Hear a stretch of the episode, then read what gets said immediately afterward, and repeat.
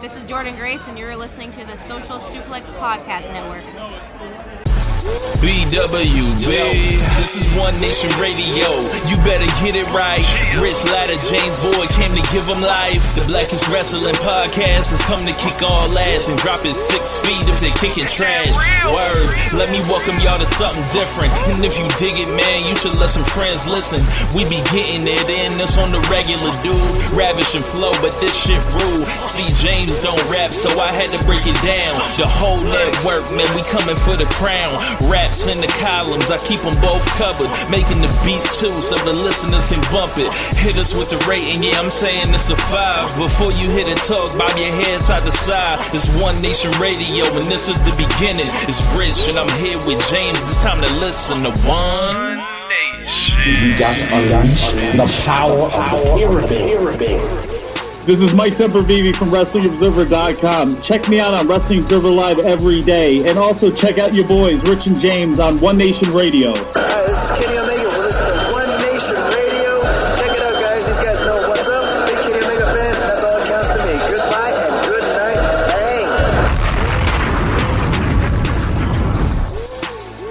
Bang. Ladies and gentlemen, welcome to this week's edition of One Nation Radio. I'm James Boyd, and here with me I have Rich Latta. What's going on, man?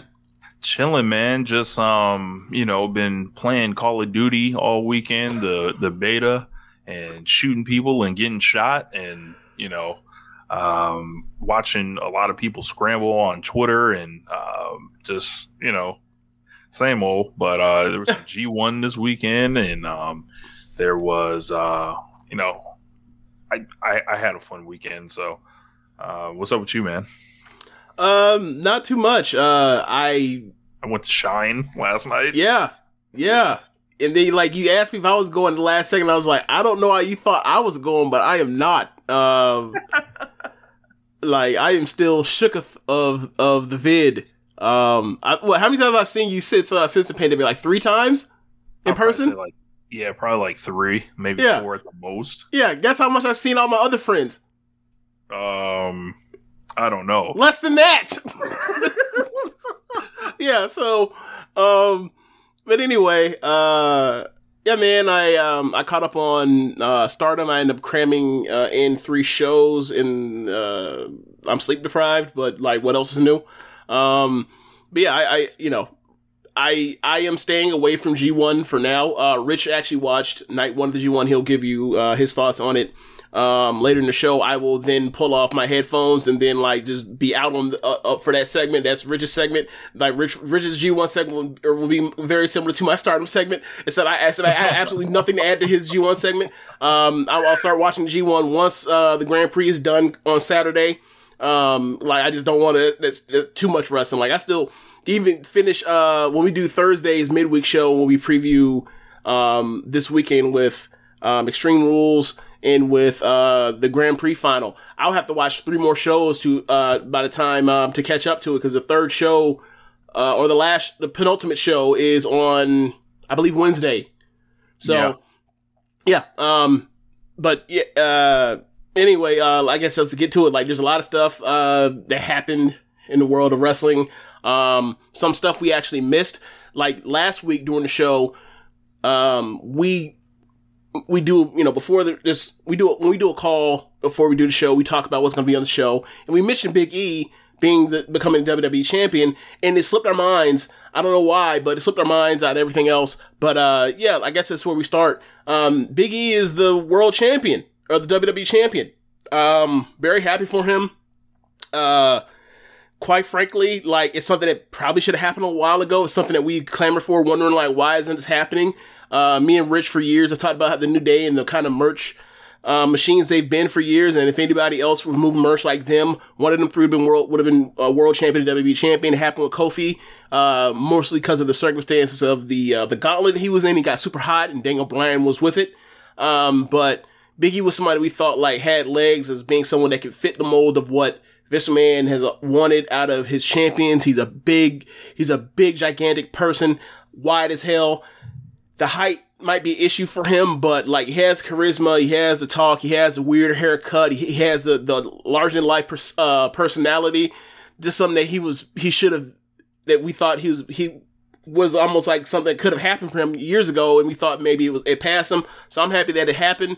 Um, and I, I wonder where this goes. Like I, you know, I'm going to check out the uh, Raw, um, probably tomorrow to see what happened with the uh, the the New Day versus the Usos and Roman and that triple threat match that they're gonna do, or they turned it into a Roman and Biggie and Lashley later. But I had for the dude. Um, they're like this is like you know this and Bianca are like the two like best shining rays or any rays I hope in the company of the, uh, this year. To be quite honest with you, so um, I more like say is I'm happy for them. Uh, what are your thoughts on it, Rich? Yeah, man. Um, I figured. Uh, I remember saying uh, the night that he won the Money in the Bank, I figured that he would win it. Um, I didn't think this was a situation where they would embarrass him or take it off of him, like an Otis or someone like that. Um, I think the cash in, the execution, absolutely sucked. Um, you know, rolling up on the the babyface and Bobby Lashley as far as uh or excuse me, as a babyface on Bobby Lashley while he's injured with the bad leg. Um, I would have preferred him, him to call out, you know, in advance for a match, but uh, they are in Hot Shot City right now, so uh, almost anything's on the table right now. Personally, I'm very happy for Big E to actually win the title.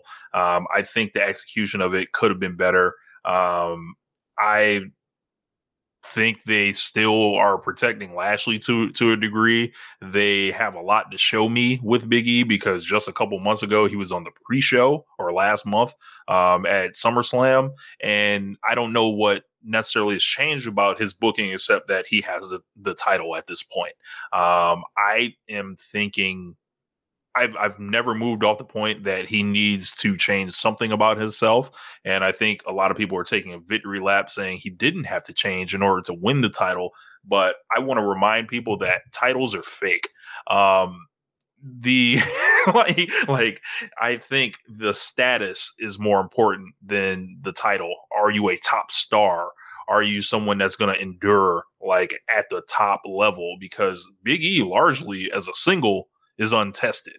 Um, uh, as a tag team, he's an all-time tag team wrestler in that company, and I think you know they've got to have opponents lined up for him. Uh, it's happening in football season, so that never really inspires confidence because they, you know, how they get down with what they try to roll out there because they're just trying to buy time to get to Royal Rumble season. It seems like most times. Um, I hope that he has a phenomenal reign and blows all of my concerns out of the water, but they got me with the Kofi Kingston one. They're not going to get me again. I'm keeping them at arm's length. And like I said, personally, happy for Big E. Couldn't happen to a better guy. Love pouring out from all corners of the wrestling community. Um, and I think that he is someone that is a, uh, you know, if if you are thinking about um, a success story in WWE, it's Big E. He could have been a world champion in 2016, honestly. Um, it sucks that they had to wait until he was 35 years old. And if I sound like I'm bringing a lot of this stuff up right now when I should just be in pure jubilation celebration mode, this is what they've done. Like I'm, I'm making sure no one forgets. Like it didn't have to be this way. It could have been earlier. Um, so I think that Biggie, like, build the show around him. Really give him give him a shot as a top star and see uh, because he is short, like you mentioned, James. And Well, The- when I say short, I mean like, are you are you shorter than Vince McMahon? Because that's what that's what short is. Like if you if you are below six foot one, he thinks of you as short.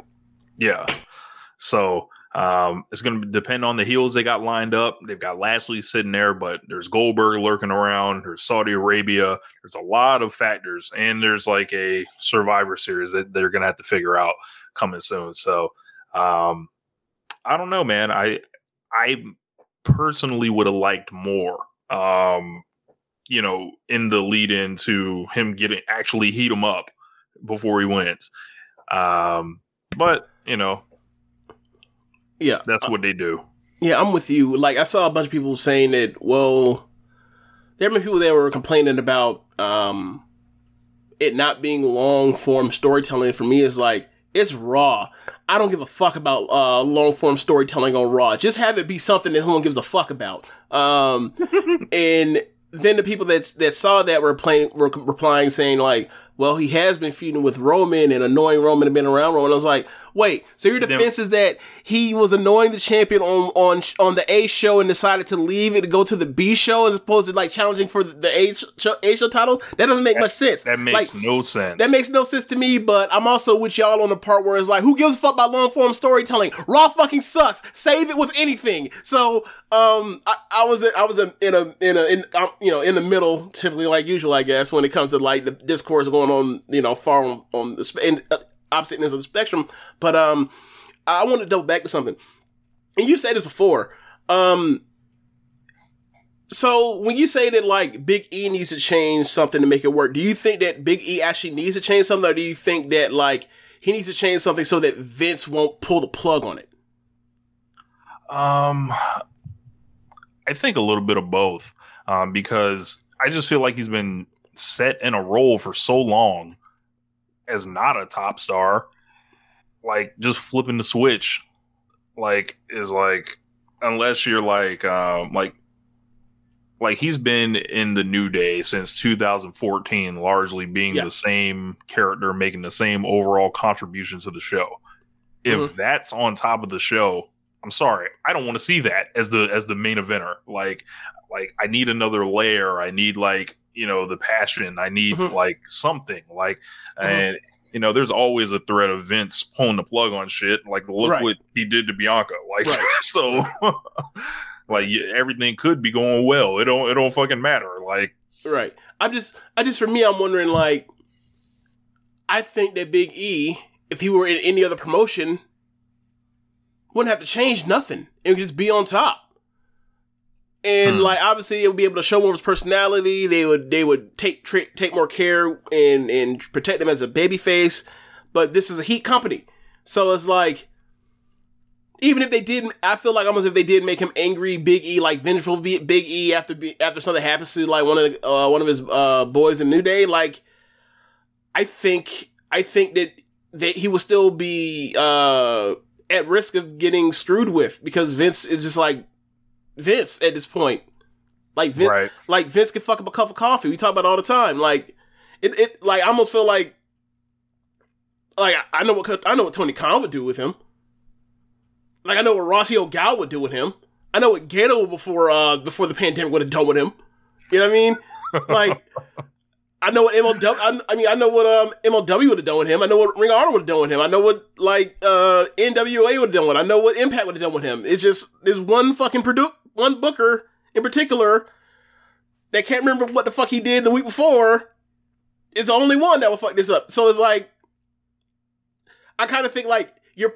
So I was wondering like if you felt like he needs to change for the sake of appealing more towards Vince, who ultimately is the only person that matters because he'll fucking he'll he'll he'll, he'll change it, or do you think he needs to change it for the actual audience that already buys in and believes in him to at least some degree?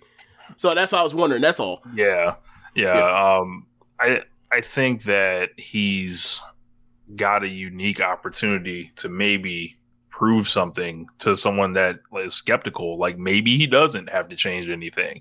It would be uh, against like a It'd lot of history.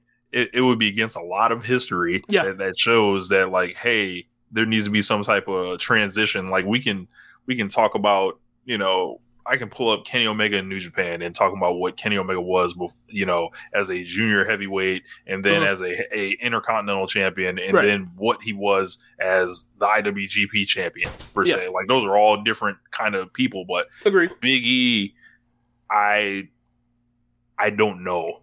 And, and I don't trust the booking around him to to bring that out. Um, so I think it's up to him. Like he's gonna have to show us, and you know I believe in him. Like Yeah. I, I think he can do it. Like if there was the if the challenge is like, that- hey, you you need to show something else. I think he can show something else, Right. but I don't, I'm concerned that he doesn't want to. Mm, mm. Yeah, and, and that's kind of the thing. Like, I don't know anyone that's doubting that dude. If you give him the opportunity to, to, like to say everything with his full chest, and like it wouldn't work because like we've seen it for six fucking seven fucking years already. To uh, you know, at a certain level, it's like, I, you know, I think you know you're right. So um, you're right to the extent like maybe maybe he might be starting to say I'm going to just be you know what I've been and that's enough. Like, but I, I think I think he has a I think he has levels and I think he I think he'll rise to the occasion. But it, it like it says it comes down to what the fuck that crazy guy's going to do. So. Um, but yeah, like happy and you know, I'm interested to see these matches. I can't wait for Drew McIntyre, him and have Drew McIntyre to have a match. That's gonna be fucking fun. That's gonna be fun whenever they do do it. Um, like if he can hold the belt that long, yeah, if he can hold on to the belt like that, I'm telling you, like that Lashley, that um, that McIntyre, and that Roman Reigns combination. If he can get the Survivor Series, like that's gonna be fun. Like at least the match will be fun. Like who knows what they come up with? They might have him do an obstacle course like he had Bianca do an obstacle obstacle course. But either but either way, like the big him- matches will big match and it'll be fun. Keep him away from Jaxson Ryker. Keep him Jinder. away from Jinder. Keep him away from Kross. Keep him away from any other various stiffs that they have Yeah. um, lurking around Monday Night Raw. It- yeah, so I um, even look. I don't even. It, it's look. You know how people say uh like a college team um is about to head to you know their big rival game the week before. You're like, oh, The they're trap upset. game. They're trap game. Upset alert. Hey, uh, you see them sirens? Uh, you see them them red sirens turning?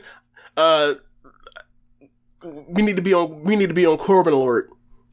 true. Corbin might True. Corbin, all of a sudden like yeah what what is what is he doing in- you know what is he doing on the red brand? Uh, the like draft that- isn't for a couple more weeks. Yeah I've started early. I'm I'm here to stop all all all of all of the love. I'm ready to squash it. So be- be careful Boy. please. I, I really hope this one works. Like I you know I was very at the start like off rip just like I was not finna buy into the Kofi thing like because you know, but like I'm, I, yeah, I have more reason for optimism with Biggie. He fits more of the things that that um that Vince likes. So um, so you know, uh, I, I hope it works out, and I can't wait to see what what he um what they have for him uh come this pay per view because I don't think it's, he has a match out yet, but um I'm sure it's gonna be like Lashley probably something. Yeah, I, I'd assume it's a rematch or something. yeah, with Lashley. Um, and, and that'll tell us a lot too, like Yeah. how they booked that match. Because, like, I yeah, yeah, I w- it, it will go a long way. Like, Yeah. like, Yeah. I, yeah, they need to figure something out, like, quick. All right, so um. Uh, what's next? I know there's two other things important. Uh, where, where do you want to go? Hart. Okay. We're gonna say that we're gonna say the, the, the press shit for last. Okay, I see. I see. I see you. I appreciate you know, that. try- Yeah. Trying to uplift, Um, you know. you have to give me the particular details, but because I don't know the full details, but I know the gist. So uh, if you want to go um, expand on it uh, more than I would, um, or Yeah. do you want me to set you up for it? Um, I am looking for the actual news story, so Okay. Uh, but yeah, uh, so AEW and the Owen Hart Foundation are creating a new tournament and new merchandise as part of a deal, like basically like where AEW is going to like shepherd the legacy of Owen Hart, and this is in conjunction with Martha Hart, which is very unique because if there's anybody that's on some fuck Vince McMahon forever shit, it's her, and she has every right to be. Um, so this basically will include uh, production and distribution of unique and original merchandise like action figures, apparel, posters, and other collectibles, and inclusion in the upcoming AW video game. Um, the tournament that they're going to have is going to be the Owen Hart Cup, um, and the the trophy is going to be called the Owen, and they basically are um, like if you guys don't know about the Owen Hart Foundation, his wife started it in the year 2000. Um, it's a nonprofit and it provides global aid to at-risk communities with scholarships, housing, food drives, backpack giveaways, and more. Uh, Owen Hart, uh, Martha put out a press release. Uh, she was like, she was expl- extremely pleased to partner with AW in this wonderful joint venture to honor Owen's substantial international wrestling career and la- I like how they worded that, by the way. Um, and the lasting influence he and his uh, his craft has had in the sport. AW's Owen Hart Cup tournament serves as a tremendous tribute to Owen and provides an incredible way for professional wrestling enthusiasts to celebrate his work in a most fitting way. We trust that Tony Khan and his amazing AW team will do a brilliant job with this highly anticipated project. This OHF slash AEW partnership is my special gift to all of Owen's magnificent loyal fans who forever remember him and inspiring uh, and his inspiring repertoire of talents. Okay, so I mean that's a lot of stuff, but um, the main thing is the likeness and images and merchandising Owen Hart is going to AEW, and it will be the first time in a very long. I don't think he had a PWTs, did he? He may have had some stuff. Yeah, she, stuff. she, she worked Yeah. with Pro Wrestling Tees on a couple shirts, and she was on the Jericho podcast before, and then she did Dark Side of the Ring with Owen Right. Hart like last year or something. And then I couldn't watch it. Um, because that was also the same. That was like an episode, like either after or like a couple weeks after uh the Benoit one and like the Benoit eighty one just devastated me. So and I, I want to fucking cry, but uh, but no. So I I- I just I didn't have the emotional headspace to like want to watch more depressing, sad shit that made me super sad. Um, Owen. Owen's one of the best heels I ever saw. Uh, like I wonder, and I hated his guts when he when we were younger because he was such a dick to Bret, and I couldn't understand it, and I was getting worked. Uh, very similar to Ric Flair with me when I was young. Very similar to uh, Jericho when I was young. Um, I wonder. Um, everybody speaks glowingly of him. Obviously, no one no one really speaks uh glowingly of the dead. Like I would say that like I don't like the stories people have like Mick Foley and him talking about who can out cheap them way uh through a road trip. That doesn't sound as endearing to me as it does to other people, but uh but uh yeah, like Owen was a great worker. Owen was an innovator to an extent. Owen Owen like helped influence the style that like we see today. Like he's definitely like he made professional wrestling as a whole for Western fans better. Um, and you know, obviously Vince, you know, had was up and down and hot and cold with him over the years. Uh, you know, and a lot of had to play with like you know whatever was happening with Bret at the time or was happening with sometimes with Bulldog and Anvil was a fuck up in different times, but um. Owen always seemed like a super solid guy from the stuff that I've heard of uh, the '90s stuff. So, um, you know, for me, I think it's really cool to see someone that was that beloved and that kind of uh, and and somebody that like a lot of people were like took pieces from and added to their game over the uh, over the decades. That like this person is, you know, their legacy is um while short it could still be uh shown and like and showcased and like I, i'm interested to see what the tournament entails like if this turns in some like their version of like i don't know like some some uh single tur some version of like a best of super j cup or whatever um that'd be cool as hell uh but you know, bringing in a bunch of international talent, like people from unsigned from WWE or not WWE, uh, AEW coming in, whatever else, like that'd be cool as hell. So we'll see what they do with it. I, I'm interested to see what they do. Uh, it's another case of like AEW, like you know, they treat their legends well. They treat pro wrestling like very well. Like I remember, um, a lot of people were, or not a lot, a few people have talked about like since CM Punk came back and talked about how you know the Ring of Honor uh, promo when he talked about like I left professional wrestling 2000, I think it was 2009 or 2008 or whatever year it was. 2005. 2005. I thought it was 2005. I was like, that sound, no sound cl- uh, close enough. But yeah, I forgot he's there wait for uh, Brian. But um, when he said that, like a lot of people were like, what is that the difference between professional wrestling and sports entertainment? And like, I mean, not that much to be quite honest with you, in my opinion. Like, but a lot of it is comes down to like Vince, Vincent McMahon and WWE like being insulated from the rest of the world. Like, when someone dies in professional wrestling and around the world at a certain at a certain level, AEW's gonna pick it up, mention it in passing, or at least put up a graphic. Like, not saying that WWE's wrong for this. I don't think they're wrong for this, but when Hana Kimura died, AEW on the very next show put up a graphic for her and they talked about her, right? and me and you talked about on the show, like she was somebody that seemingly was destined to come over here. She was already she, she spoke better English than most than I think pretty much any other person on the Stardom roster or whatever else. Mm-hmm. Like, I'm not saying that WWE is wrong for not doing this. I'm not saying. I'm just saying it's a philosophy, and there was no doubt in anyone's mind that like she wasn't going to be put up there. Not saying WWE is at fault or is a bad guy for not doing it. That's just not what they do. Like it's philosophy. Like if you work for WWE, then yeah, she would have been up there. But she's she's a part of the wrestling world, not sports entertainment, and um, you know, a lot of times Vince, get, Vince and Vince's lackeys do the sports entertainment thing, and it's really just a cop out, just to use that excuse to do whatever wacky thing they want to do. Um, but like that is the difference. Like, are you a part of this network, this uh fraternity, sorority, whatever you want to say? Uh, this club or this this network of clubhouses, uh, this this this group of people, this network, or are you not? And WWE had said no, and I don't necessarily fault them for it because they didn't want anybody because it was a business decision to do this, right?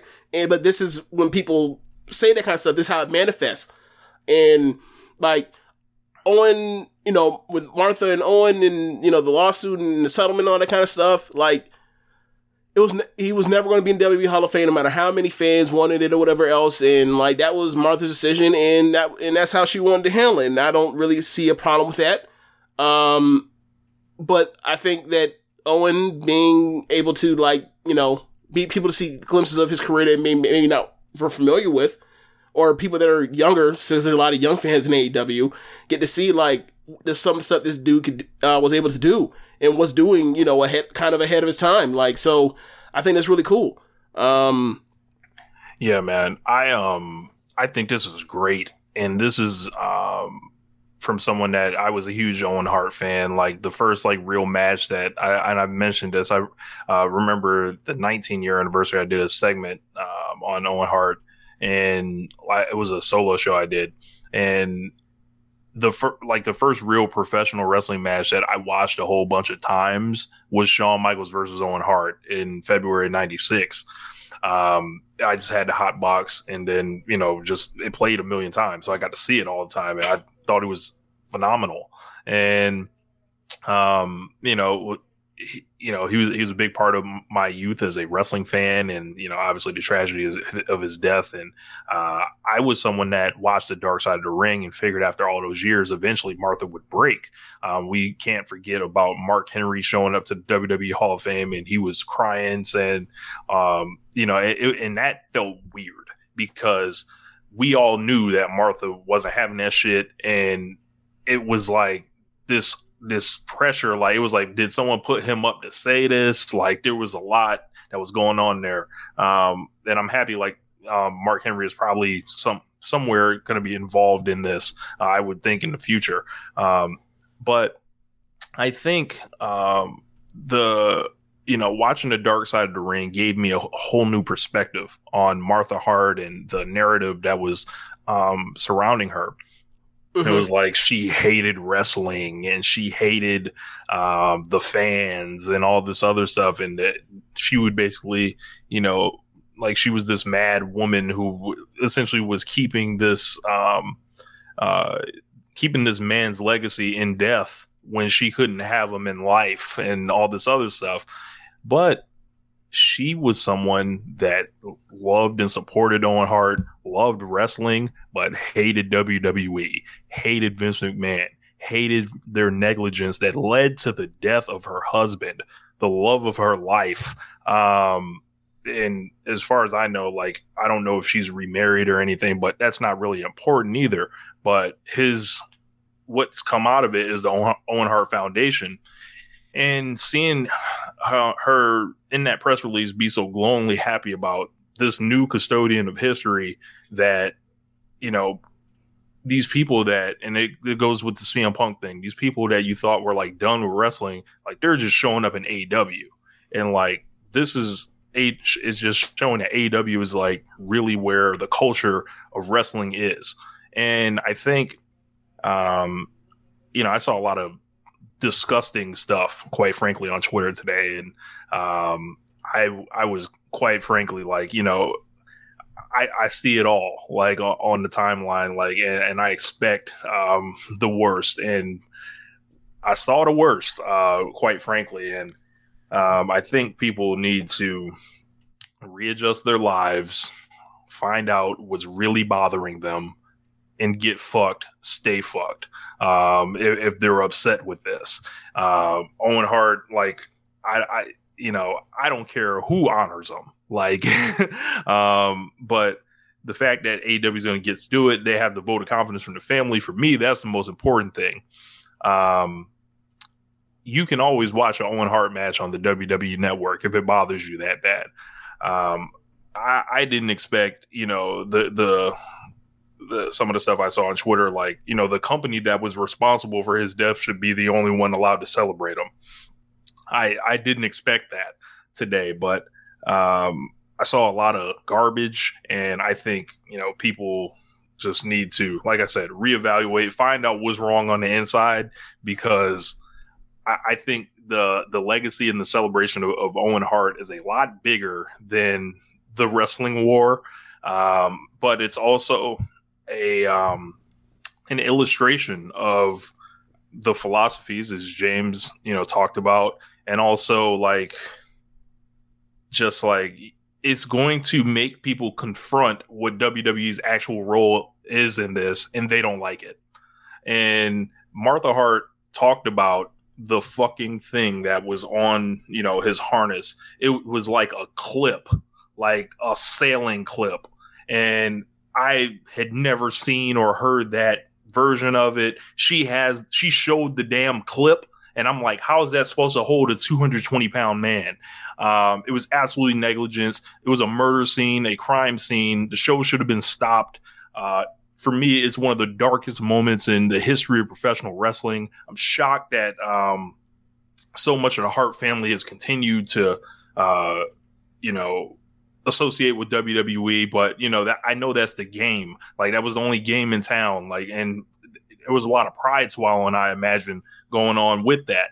And you know, you guys all know about the Hart family stories. Like some of the families fractured, broken up behind this. Uh, I believe Bret and Martha had problems over the years a lot because Bret was just insisting that uh, she let them celebrate him. But now there's another option, and she seems happy to celebrate his New Japan run. She seems happy to, to celebrate his international career and Stampede and uh, everything else. And I think it's a great thing. Um, and, you know, that people are going to be able to seek these other things of Owen that they may not have seen.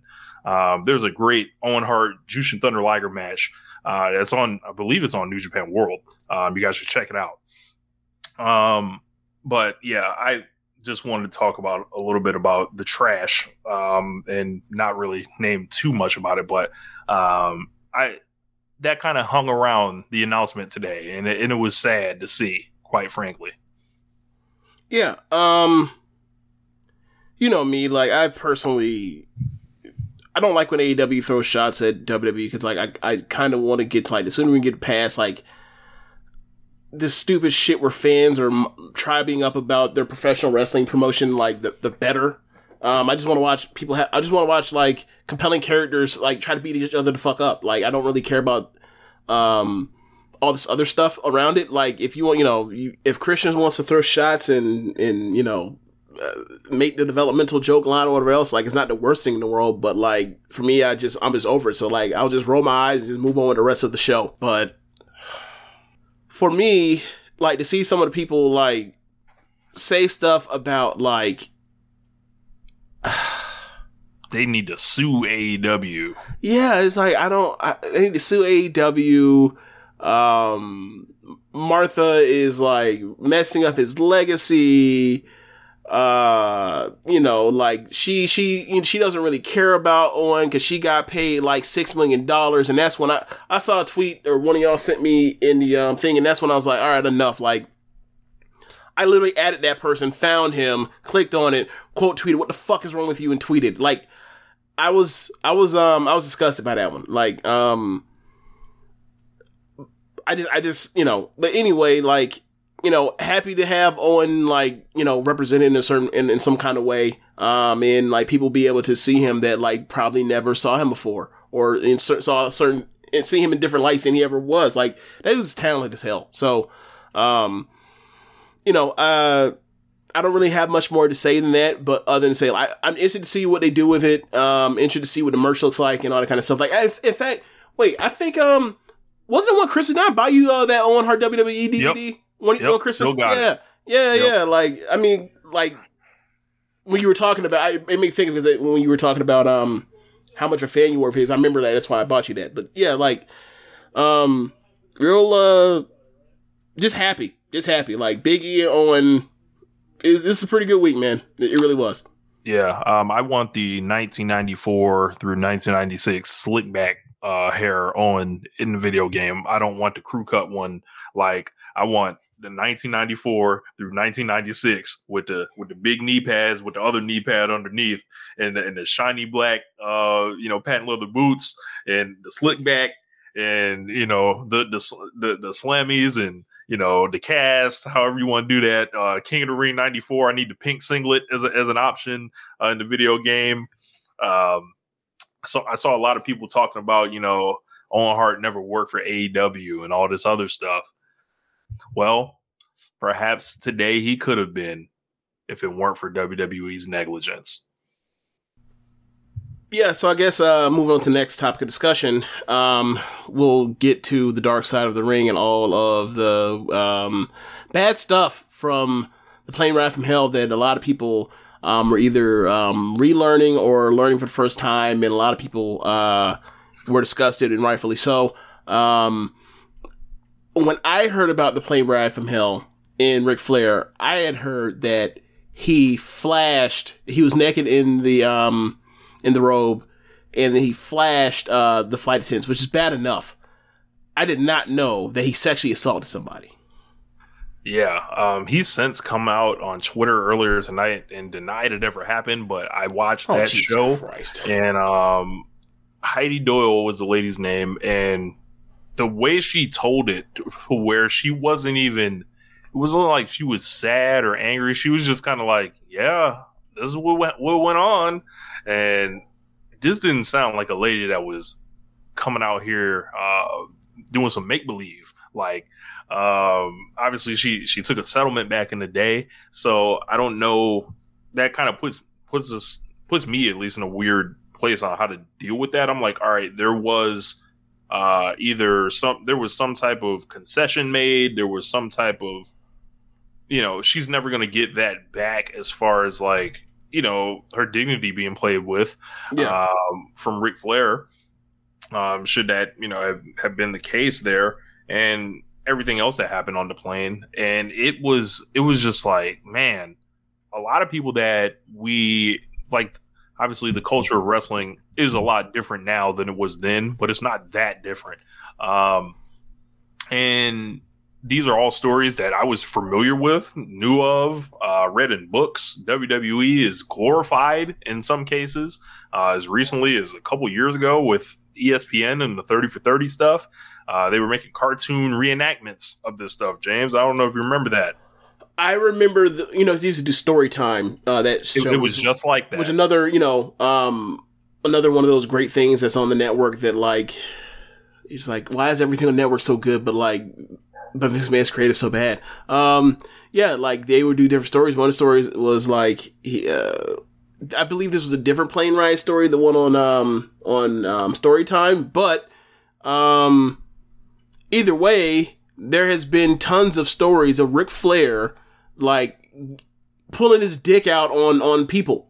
Plenty of them so like hell, I want to say a couple months ago I talked about a story where um it was uh it was um Ric Flair with Jim Ross and they were in the back of a limo with like two or three women and he decides pull his dick out and the woman freak out and got in the car and then Jim Ross was like what the fuck? And he said Jim I got to tell you um if you had not been here you I, I if you had not been here there was like a a certain percentage percent chance that like uh something good was finna go down, but you being there fucked up the fucked up the vibe. Like, nah, man, you pull out your dick fucked up the vibe. Like, don't do that to people. like, um, it, you know, and and the and the and um the lady, her name is Sandy Doyle, right? Heidi Doyle. Heidi Doyle. Uh, Sandy Doyle. I think this is an actress or or a character from a TV show, but um, Heidi Doyle, like whether or not you believe uh, Heidi Doyle, don't really matter. Once you have Tommy Dreamer go ba- fucking confirm the story, and then say it was okay because it was Ric Flair and Ric Flair was being Ric Flair, like. I don't I don't know what it is, Ric Flair and Hulk Hogan and and like in in penises. I don't know what I, to make them want to act out they out their damn mind or whatever else. Like you know, it's Ric Flair and it, first off, your name is Eric Fleer, but whatever. It's Ric Flair and then there's a Nature Boy and then like there's Terry and then there's Hulk Hogan and like for some reason like the Nature Boy and and Hulk Hogan like have play play weird penis games. I don't I don't I don't I don't know. I don't get it or I, I don't know. Like it's weird, man. It's Yeah, weird. I, look, I ain't never heard no stories about Bret Hart whipping his meat out at nobody. I hope not. At this point, who knows? Look, who knows, bro? It's the not look. The wrestlers, wrestlers were, do, were doing some terrible, fucked up stuff. Um, I'm not gonna get into the back talk about, or the the back and forth about culture and people were going and killing uh Undertaker about you know a couple the interview he did a few months ago, maybe a year ago, talking about like all these, you know, all these, you know, I miss when, you know, these dudes had guns and knives and whatever else. These dudes play Real video men. games, whatever. It's like, look, man, because quite frankly, speaking out was just a year ago. All them video game nerds will rape you too. So like, I don't, so like, Yeah. don't, don't, don't act like this is some, um, and this, and what, what changed my perspective on all of this stuff, uh, as far as generations getting better, blah, blah, blah, blah. Um, maybe they have, but like, they're still terrible people. Was I remember reading an article or essay from somebody that said, uh, and, and the headline was, I've been raped by nicer men than you. Um, and it, it was, it went down talking about like, you know, like people that know, like people that know how to play nice guys, pretend to act or whatever else, or maybe really are nice guys and polite and all that kind of stuff, and then will fucking date rape you and get away with it because look at rape statistics. So like, and I and you know for prosecution, you know from the amount that happened compared to prosecutions, compared to arrests, compared to convictions, compared to time served, like it is embarrassing low. So embarrassingly low. So like we got to stop doing this. Like keep your fucking hands to yourself. Yeah, I mean, the- this is this is I like I I know I'm sounding like I'm doing the rant thing, whatever, but like I'm not trying to. This is fucking obvious. Keep your hands to yourself, yeah. Um, or maybe for keep your dick to yourself.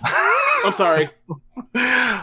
Tommy Dreamer um, equating his ponytail to people being offended. Like I'm like, dog. Like you got to go in timeout for a little bit. Like it's like, did you know the camera was on? Like, did you see the red light? So it's like, if the answer was yes, nothing like that should have came out. Yeah. But Like who did he think he was talking to? who did he think he was? Like, I'm Tommy Dreamer. I'm untouchable. What? He was holding. He was upholding the fraternity. He's he was protecting the institution. That is Ric Look, Flair, but it's you- like look, Ric Flair don't need that kind of protection. Look, you you remember uh, what Lester Freamon used to say? The job will not save you. Like the job did not save you, Tommy Dreamer. Yeah. Um. So, like, I didn't see his apology. I didn't read it. Whatever. Hopefully, he he has a he he has or has um or is on the path towards a, a realization that like that shit ain't cool and you and you protecting them whatever ain't cool. Like, you know, like I think it's easy for me because me and Rich we've had this conversation. Where like when someone pulls a racism, like, bruh, just because I know you and you pull a racism does not mean I will come save you. Most likely, I will. Most likely, I'd be like, yeah, he should have done that shit and moved on, and then like move on from there. Because like, I ain't I ain't here to defend you. You a grown fucking adult. You're here to Defend defend, yourself. yourself. right? Like I don't I don't I don't like it, it. Like you know, and you know, if I ever get myself in some shit where I say say the wrong thing on a podcast, whatever else, and it blows up, whatever else, I would hope. uh Or let me phrase that. I would hope that uh people do not feel the need to defend me or whatever else that know me or whatever else. Like it, that doesn't serve any purpose. Like I know this person speak this character. There ain't the character be concerned with. It's the words the person said. Mm-hmm. Like when people talk about, you know, worrying about whether or not someone's heart is racing, like, nah, bro, we, you know, we're kind of past that. I don't you know, care about the heart. We're not. Yeah. I'm not really here about like what's in this person's soul. Like, I, th- th- like you could be perfectly fine and still be, you know, a, a, a unwinning participant in in institutional racism and all the structures. But beyond that, like, we're past that. So, like, when we're talking about like, don't care about your ra- bones. right. So when we talk, right, there's not a racist vote in my body. So when we talk about like, you know, rape culture and all that kind of stuff, Tommy Dreamer going to bat for him after he saw what he fucking saw as it was cool to just, you know, as Ric Flair fucking around in front of a bunch of guys. Like, nah, bro, that shit was foul. And you knew it was foul. And you fucking needed to defend it because you knew it was foul. Yikes. Um, eh, Ric Flair is going to have to um, atone for this. I think his uh, his future, his AEW future, is probably likely not going to happen, um, at least in the near future, uh, until something happens. But um, that'd be a really bad look, shit, because he's been hanging around AEW. There's been pictures coming out. Him and Sting were backstage. They got a show. I mean, look, We knew that was his destination, likely. Yeah, yeah, yeah. I, I would say like it ain't gonna happen. Don't need to be happening at this point after this shit comes out. And um quite frankly, Ric Flair has done a lot of stuff to where he shouldn't have been he shouldn't be on anyone's TV anyway. This is some isolated incident, like you like we mentioned before. Like there's a lot of stuff in a lot of these wrestlers' past that is not good for business. Yet they keep bringing wrestler, these wrestlers with these paths around because they can pop a rating. And pop a rating, and some people really don't think it's that bad. Right, because they don't care. Yeah. Yeah. Um Yeah. So up next, um transitioning into happier things. Um AEW Dynamite Think about re- real quick, real quick. Think about Big E, WWE champion. Think about Owen Hart, the Owen the Owen uh, tournament and trophy. Think about like getting to uh, AEW Grand Slam Arthur Ashe week. Think about the, the first the start of the G one, and then think about like the start of the matches we watched. All of that positivity, and then the fucking valley of sadness that was Ric Flair, uh, you know, molesting somebody, like or not mole- or sexually assaulting somebody That's a, is a more appropriate uh, um, definition of what happened. Like, yeah, so. Just, I mean, what was it like two months ago? We were talking about Ric Flair eating pussy on the train. A degenerate. all jokes. A degenerate. A degenerate. Let- so Yeah. let, let's let, let's get let, so let's get ourselves out of the valley and back to the fun stuff. BetMGM has an unreal deal for sports fans in Virginia. Turn $5 into $150 instantly when you place your first wager at BetMGM. Simply download the BetMGM app and sign up using code Champion150. Then, place a $5 wager on any sport. You'll receive $150 in bonus bets, regardless of your wager's outcome. And if you think the fun stops there, the King of Sportsbooks has plenty of surprises in store. Check out daily promotions, same game parlays, live bets, and so much more. Download the app in Virginia today and get $150 in bonus bets instantly from your first wager. Only at BetMGM. BetMGM and GameSense remind you to play responsibly. See BetMGM.com for terms. 21 plus only, Virginia only. New customer offer. Subject to eligibility requirements. Rewards are non withdrawable bonus bets that expire in seven days. Please gamble responsibly. Gambling problem? Call 1 800 Gambler. Promotional offer not available in Washington, D.C. Yeah, AEW. man. AEW Dynamite Grand Slam, biggest show in company history. Over 18,000 plus sold. I think creeping up on 19,000 um, sold. Two shows, both two hours next week. Um, this is the biggest show in his in company history. Um, it's going to be biggest match. Obviously, we got a nine title match between Bryan Danielson and Kenny Omega. I guess we can start there. Um, very excited for this. Uh, Bryan Danielson, not when the moment he came in the company at All Out, uh, made a beeline to the ring, and there was one guy waiting for him, the dude with the belt. Uh, big time dream match. Bryan Danielson comes fresh off of uh, main event in uh, WrestleMania. What's going on, Sharju? Uh, in, in the chat. Um, but yeah, man, I think this is going to be an excellent match. Understatement.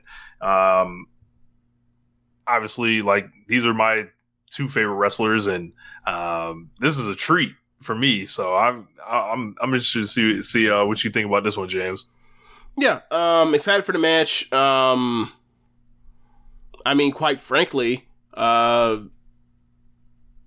I mean, outside of matches that aren't even announced and I'm not even promising necessarily get, just assume it's going to happen. Like, I don't see a match that I more anticipate the rest of this year. Um, for um, you know, I'm I'm concerned. It makes me question like, what are we going to get as far as like a, a time limit? What are we going to get as far as like commercial breaks? You know, what have you? But um, Daniel Bryan outside of WWE because it's been so long is intriguing. Kenny Omega when he needs to have a a gigantic big match is as sure as bet as just about anyone in the world. Um, so you know they're going to have the match and it's going to be really fun. It's going to be great. Um, it's almost a guarantee. It's going to be great, barring some type of weird freak injury or whatever else.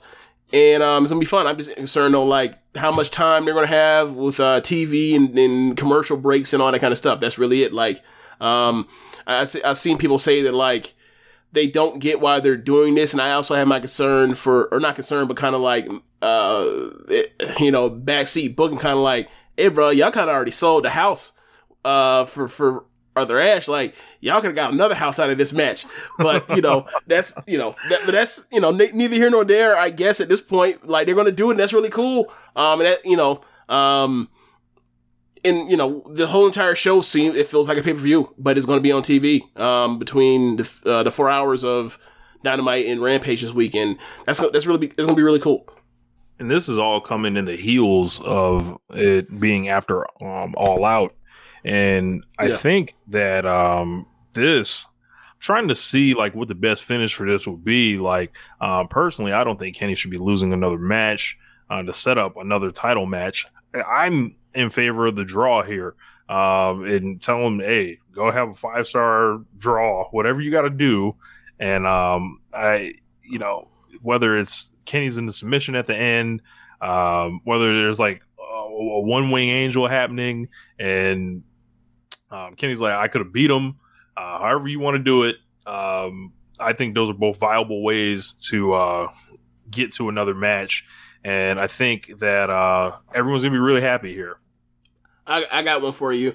Um, what what's the length of our uh, non title matches in AEW? Is it twenty minutes? It's 20, but they may have to open it up to uh, at least 30. But I, I got I got one for you. they're gonna do the no time limit. They're gonna go twenty minutes. They gonna say, "Give us more time."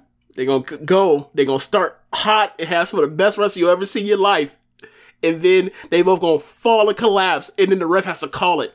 They gonna do it. They gonna do like Rich. You had said. You had said back in June when Syuri and Utami had had one of the three best matches of the year that I've seen. When they did that fucking thing, you were like, "What happens if that?" if- if that- I can see that coming over to the States. Like, bruh, don't don't speak that shit into existence.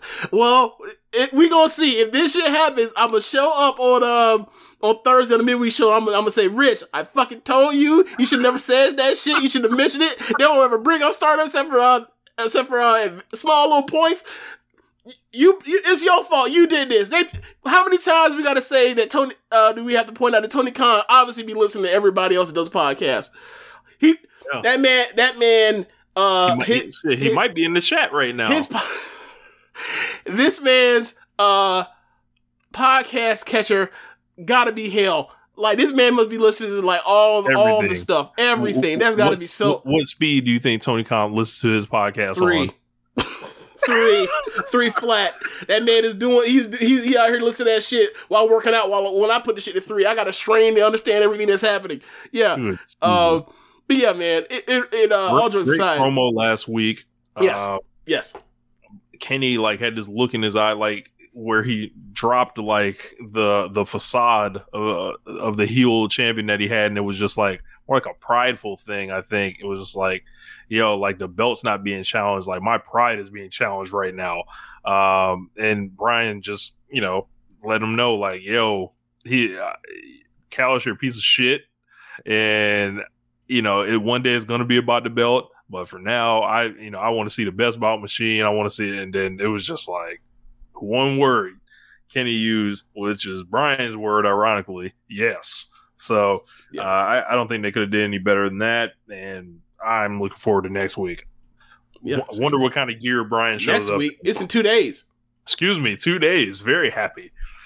Um, what else we got on the show? Uh, we got the women's title match: Britt Baker against Ruby Soho for the women's world title. Um, this is heated up in a heartbeat.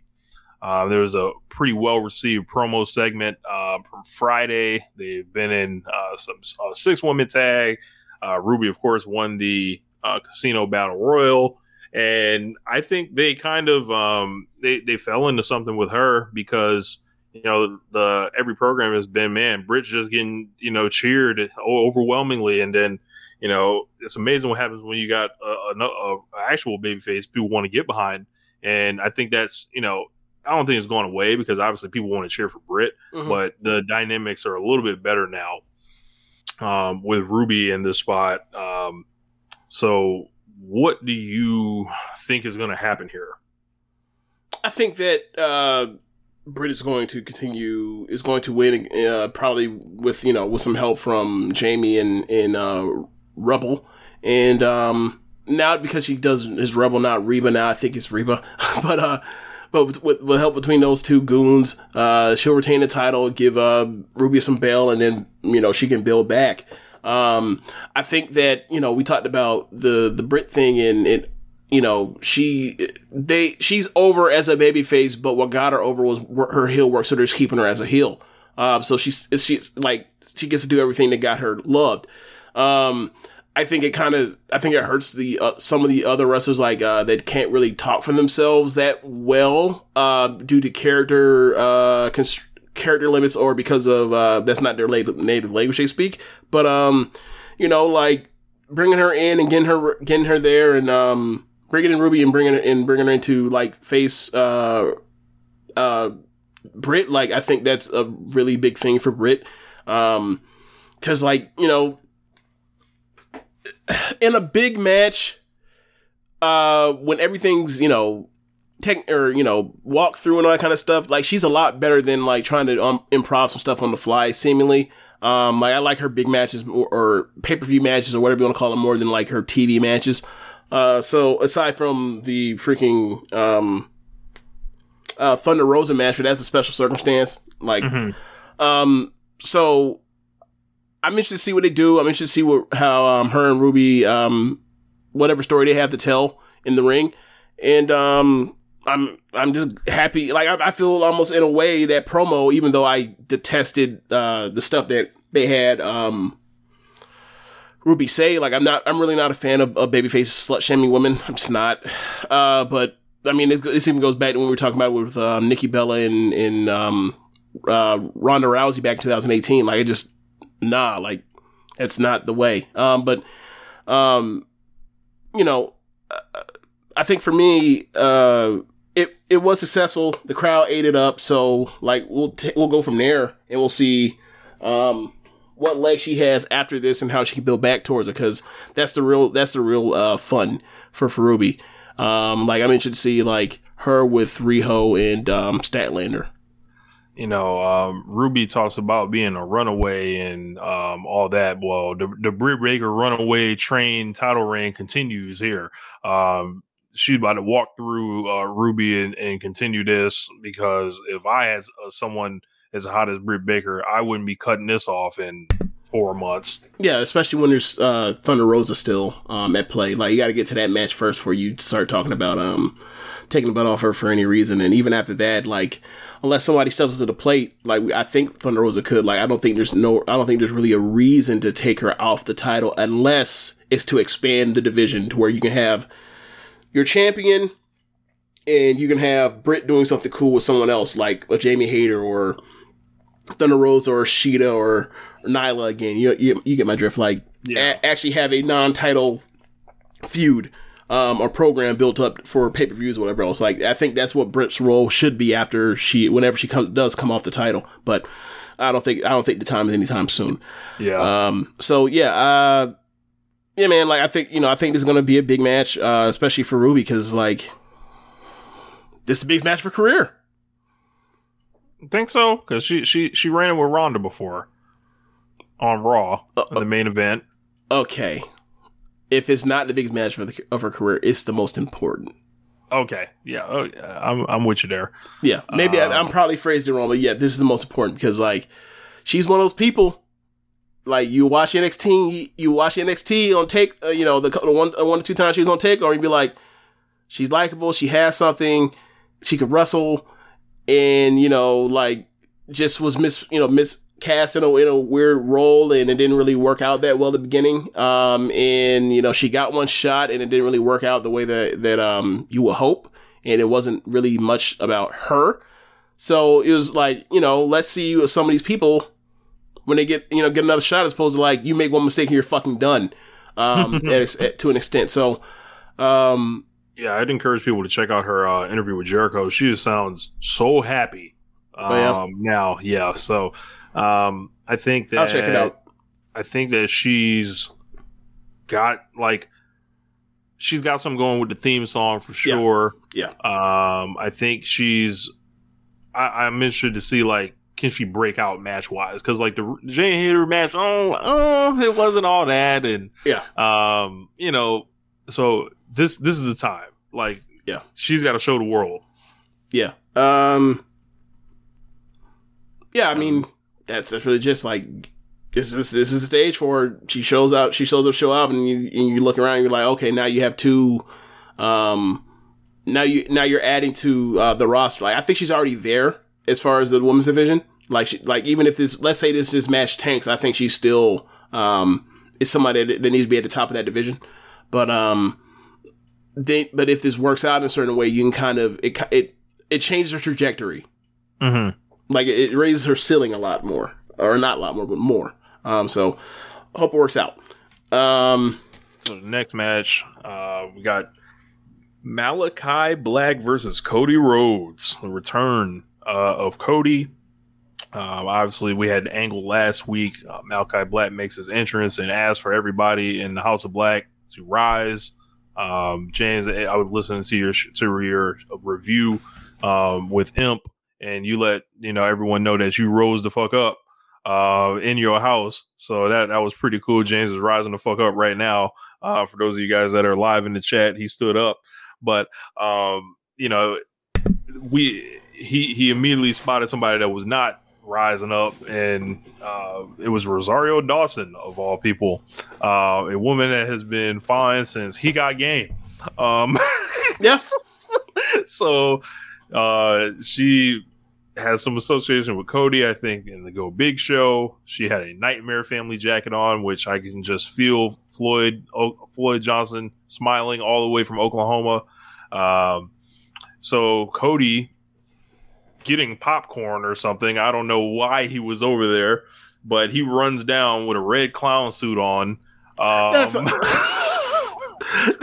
look, that's unfair. That's unfair. Like you could have said he was out here looking like Jalen Rose or or who also had a red. Was it uh, Karl Malone or was it Charles or was it Charles Barkley that had the red suit at the draft?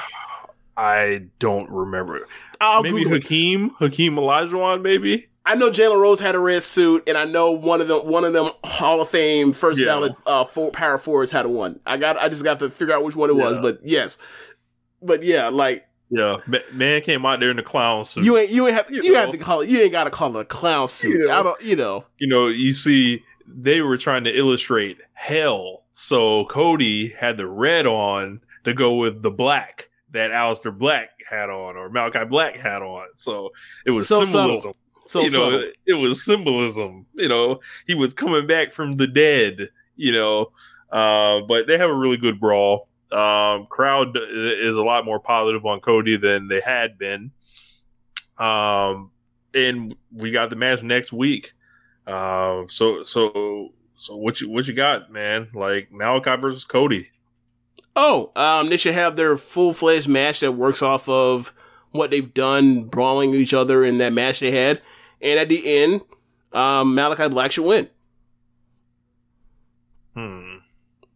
Like I'm sure they can still have I'm sure they can still have an entertaining match and Cody wins, but what happens the next what happens the next day if Cody wins?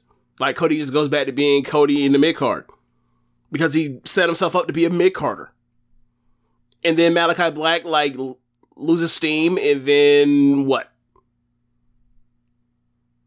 I don't know, man. Um, I I think Cody could send a strong message uh, if they have him lose this match. However, they tend to keep him strong um, in, in certain ways. Like if you're not of a certain caliber, Um, like he'll at least go 50-50 with him. Um, like he won't like Ogogo was in retrospect was never going to beat him. QT was never going to really beat him, but all the other like times he's lost to people, I figure like it's not it's not this tragedy if he if he wins. Um, like I feel like people are alluding to, but this this is perhaps the most in, even more of an interesting finish than uh, Omega and Danielson for me. Just just seeing like where someone goes, like because Cody could easily go back after the TNT title. I know Sammy Guevara's got his eyes on it, but Cody always is a threat for that, and you know he's making himself like this Cena like person. So, and you know he loves wearing the flag and all this shit. So, um, it could easily tap into that, but I don't know. That feels boring, passe, old hat. Um, I think Malachi is exciting. I think he's got um, a really exciting entrance that people are getting into, and he's just got a, got a, a vibe and an aura about him that even he didn't have in NXT. Um, I think he's at a career peak right now. Um, I think he is, I like. I know, like, like both of the champions are heels right now. So in theory, there's not really anywhere higher for Malachi Black to go. So I, I don't know. I think it can go either way. I'm not upset with either result, but I would think Malachi Black would be the more fan pleasing result. Yeah. And you said that um the aura that he has is different from even NXT. You know what the aura is? He will What? fuck you up. He's a fucking mur- like he's literally like stalking prey and, and chasing it down and murdering it. Um, it has been really fun. Um, it, I think the thing, the thing for me is like, all right, you start booking out these pay per views or big shows eventually, and, and how to put people into the mix, and it's like, all right, he loses to Cody here. I'm sure you could. I'm sure you can reba- rebound from that, but like, why do you need to rebound? Like, Cody, Co- like Cody loses tomorrow, or Cody loses on on Wednesday. Is anybody gonna look different than Cody? I don't think so. Like, um, and I just think personally, like, it makes more sense to give his first loss or whatever else, uh, Malachi to like a baby face that could use it, or a baby face that like, um, or on a big show at least. And obviously, this is a big show, but it's like this. He's only been here since like July. Mm-hmm. Sounds like you're saying like he could be like You can use him in like that in the, like like that Rusev mode from like or like the like a gatekeeping heel. Like he could be like if you you or like a have a feud. first challenger for somebody, and then like he's never been beaten, so it's like, man, what's the new champion gonna do That- with this fucking guy? that or like let's say you know I'm not saying this happened, but like put out man when when um when Adam Page comes back, put him with put him with Malachi. You want to you want to get him ready for Kenny Omega um by next pay per view or, man, or, or I what have whatever you want to say. Put them together.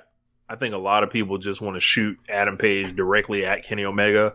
So like I think that would upset a lot of people, but it would be the best thing for him. Right. It, it'll be literally set on the path where, like, you know, he is having a top of the card feud that doesn't involve the elite.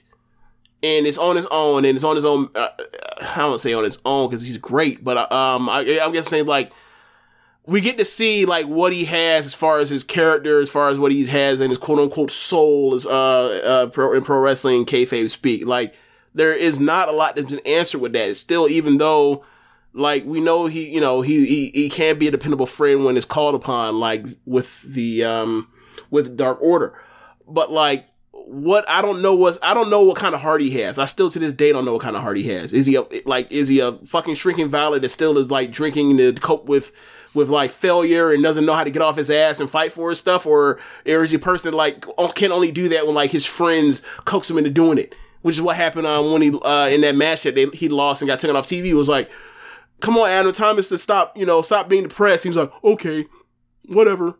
It's like, I don't, like, I, that does not, like when people talk about how he's emo, or whatever else. Like I, I don't, th- I, I don't think of that as like an endearing trait necessarily. It's like you lost.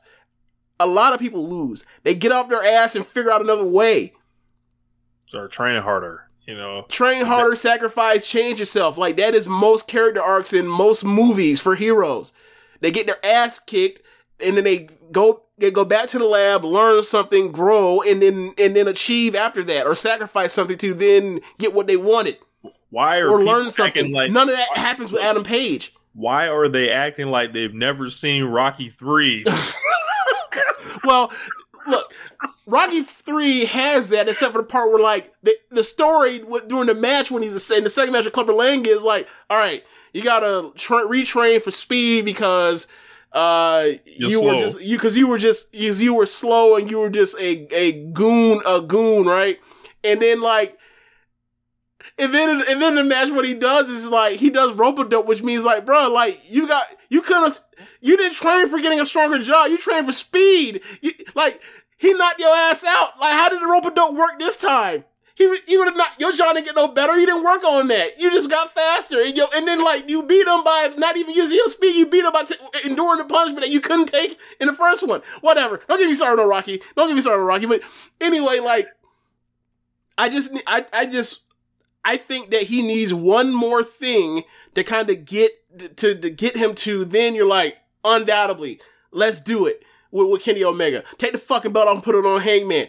But like everybody's like, just do it now. It's like, nah, bro. Ken- CM Punk and Daniel Bryan are here. What the fuck are you talking about? like there, there are money matches uh, lined up, Chief. Like th- there's there's money to be made. There are matches to be had, big ones. yeah. Um, Like I think people have WWE brain uh, like or PTSD of like the main eventer, the WrestleMania uh, part timers, like take people's spots, and then like becomes a game of musical musical chairs. People are afraid that like Adam Cole's gonna be left like left out in the in the uh, in the cold and, and with a thin uh, with a thin jacket in the in the Chicago winter. That ain't gonna happen to him.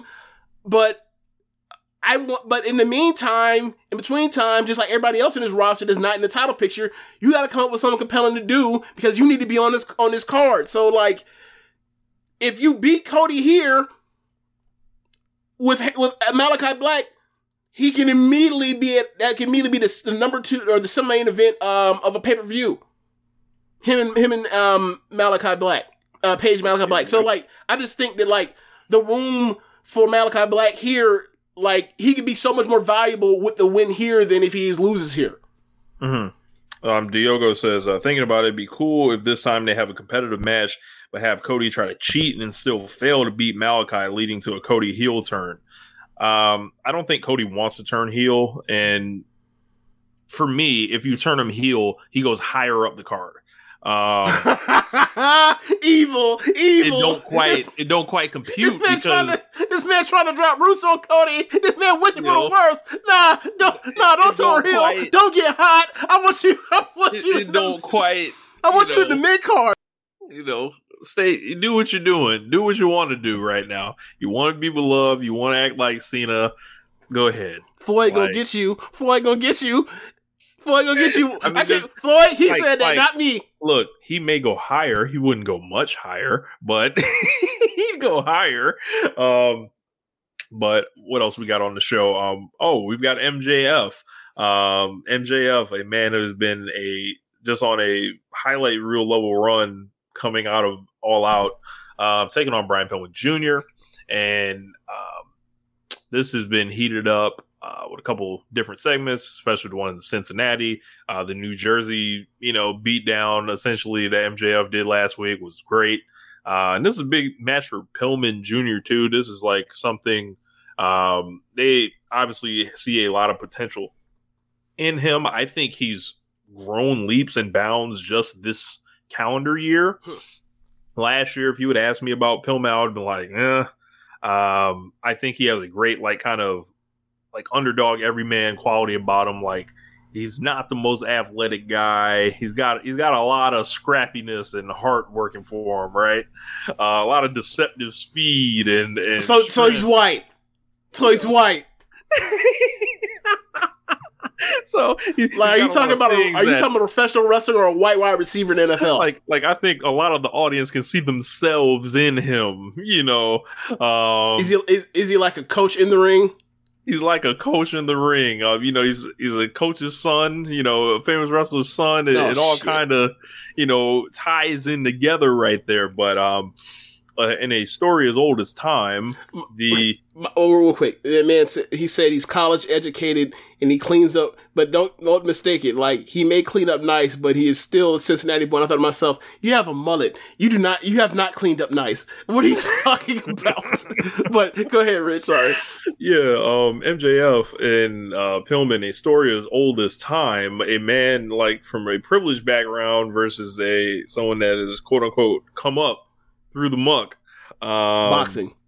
Yeah, so uh, this should be pretty good. I think uh, MJF's gonna come to work because he realizes like, yo, um, there's no there's no made star. I am the made star now. So this is going to be uh, my turn to really bust my ass and, and show like that I'm not someone that to be forgotten either. Uh, with all these people, um, this could be easily heating him up for a Bryan Danielson or a CM Punk uh, down the road or shortly down the road. And he's, I obviously like I think I think the world of MJF. I think he's a prodigy. I think he is. Um, he, he's he's next. Quite frankly, like he's another another person that's on that list. That he next, like like he on deck, like like, like on life. Um, and I, I think this is a good uh, showcase match for him. Uh, I think he wins. Uh, what do you Yeah. think, James? Yeah, he has to win. Like, I mean, this is to get this is mostly to get his heat back after you know finally dropping one to Jericho after a fourth try. Um, and you know, I you know, uh, Imp mentioned this, and I agree. Uh, last week when I did his uh show about like he is tearing into these uh these local crowds in Cincinnati and in New Jersey to get his heat back after losing to Jericho. And I'm like, yeah, and it's worked, and it's been and it's been a lot of fun. Um, so so yeah, like I, I'm I'm he has to win. Like there's a reason why they did the Jericho thing. I'm sorry, did the Pillman thing in Cincinnati. It was to it was a you know find a role for Brian Pillman as a babyface that you like, but when it comes down to it, he you know you you might like them, but not all the babyfaces are gonna be levels below. yeah, but they're, but they're not every baby face like you can believe in is going to come through, which makes it more, which makes you then appreciate the ones that do eventually. Mm-hmm. So like you know that's you know Dante Martin, Brian Pillman, like they're in that role right now, being like baby face that you like, and they come on the card or they come on the show, and you're happy to see them, but they're going to eat a lot. They're going to eat pins. It happens. Like that's that is the role of professional wrestling. Not everybody can win, not everybody can lose. There are people you like and people you hate, and some are going to win, some are going to lose, and some are going to win more and should win more than others. And you know, eventually, you know, over time things will change. People will level up, people will level down. But it's professional wrestling, as opposed to like just a gigantic mishmash of like you don't know what's going to happen from week to week, and it won't make sense from week to week at all. Uh, there was a interview recently where Tony Khan was talking about how highly how high he was on Dante Martin, and he said he thinks he's going to get his his breakthrough win sometime soon.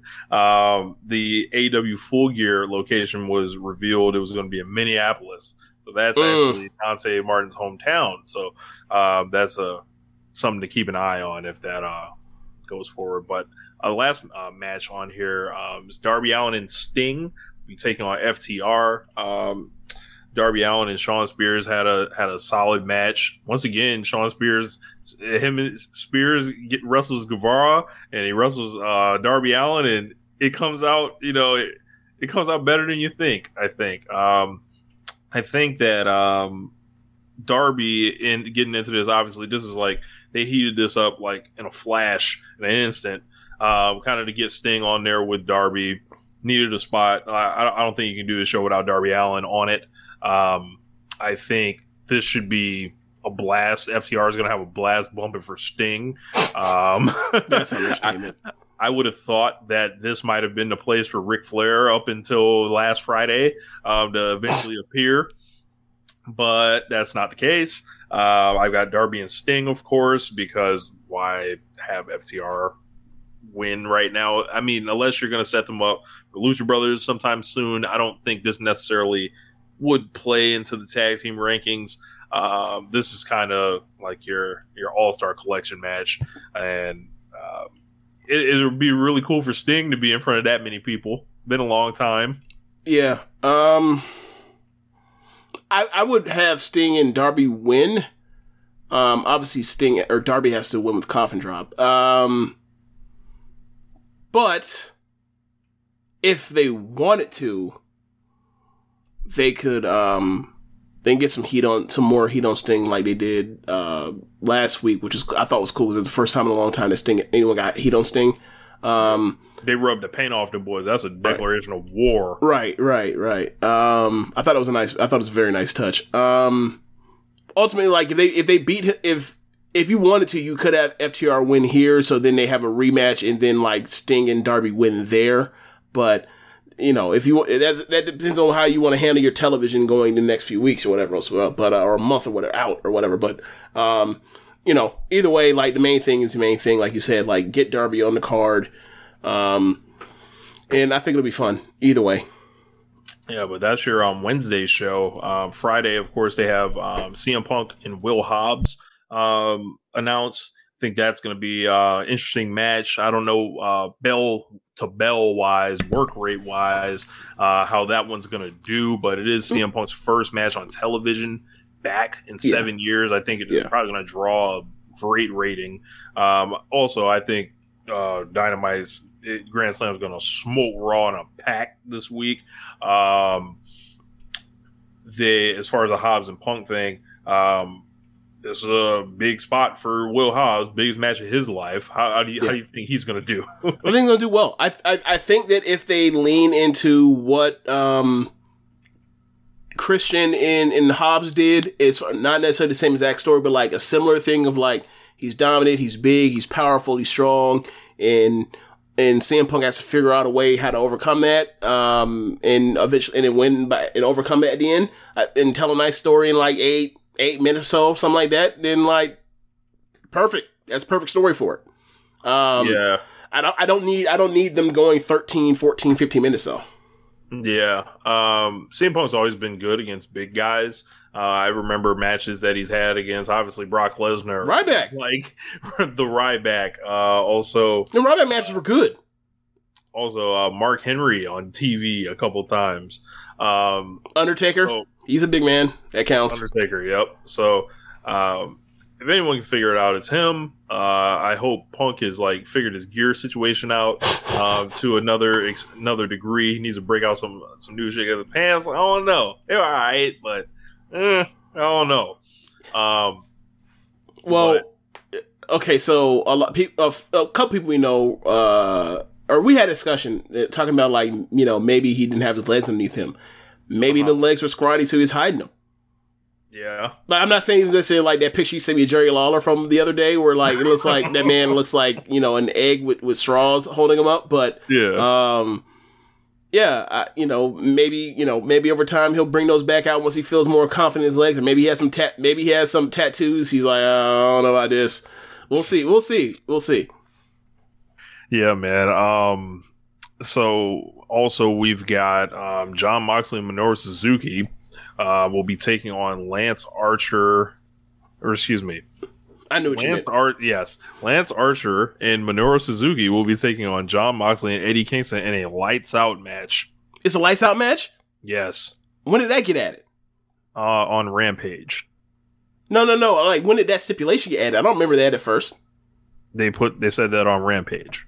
Oh, okay. So, um, I guess I just must have missed that part. I only saw the announcement for the match. I didn't know it was a step. That should be a blast. Yep. Should Um, be a blast.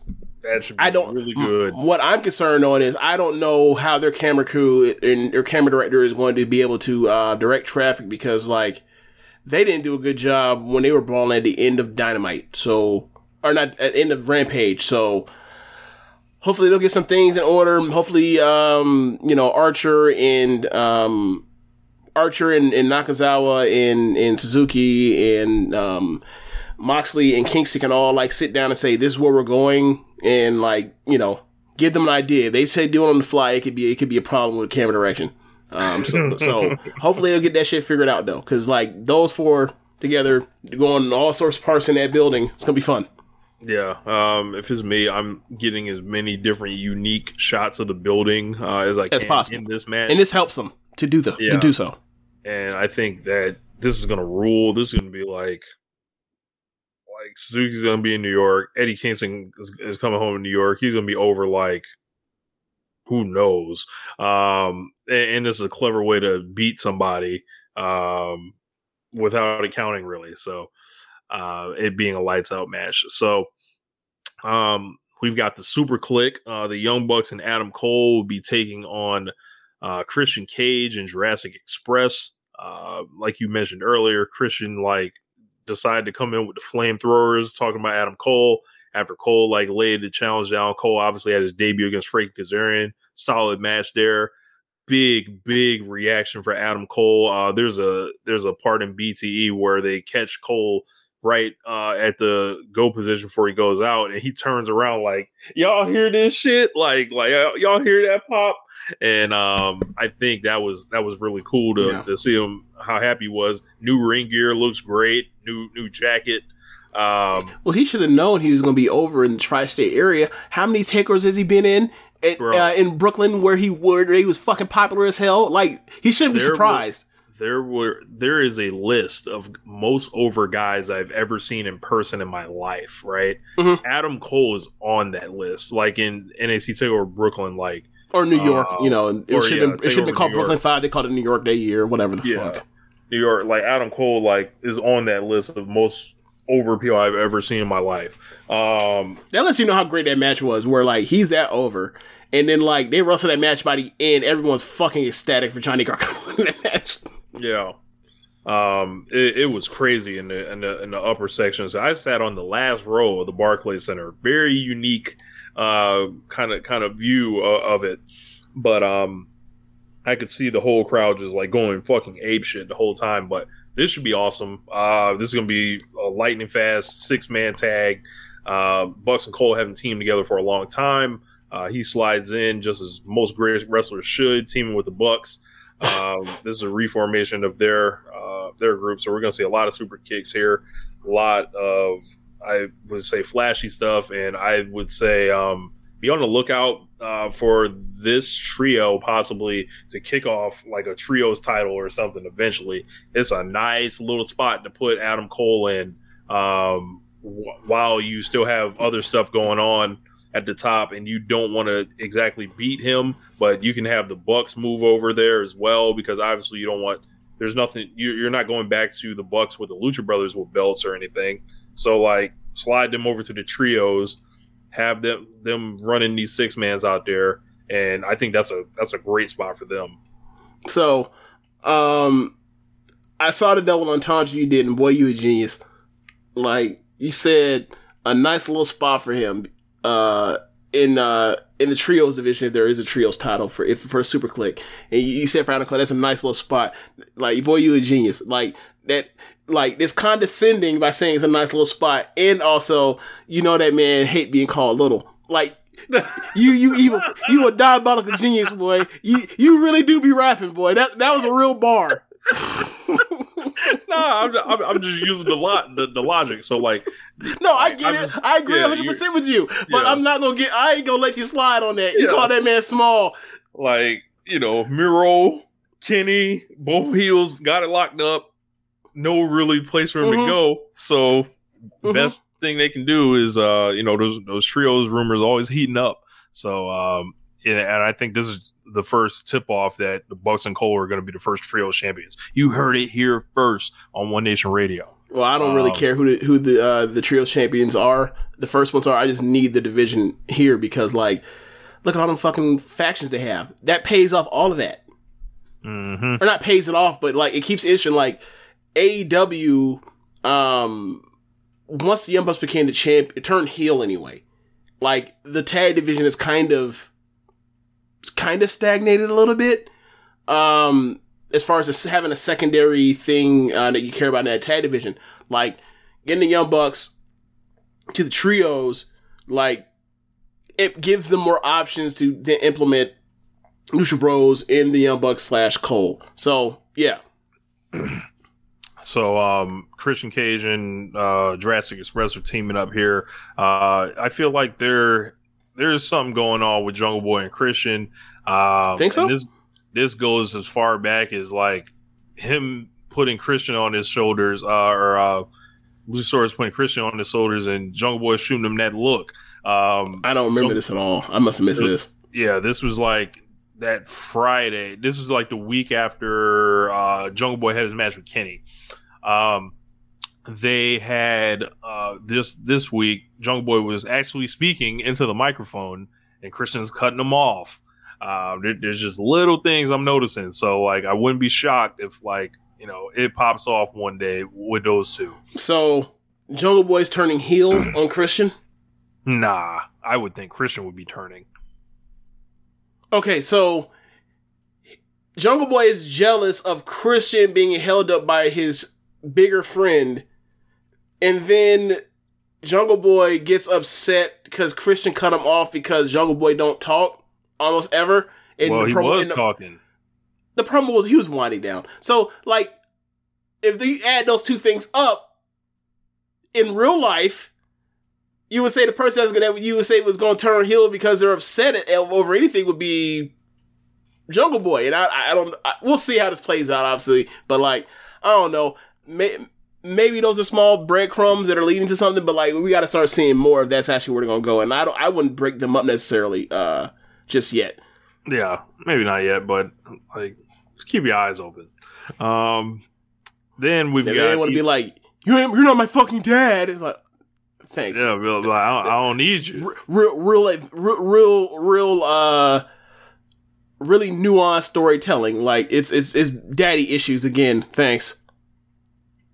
Man, that would actually work with him too, because his dad. Stop! Stop!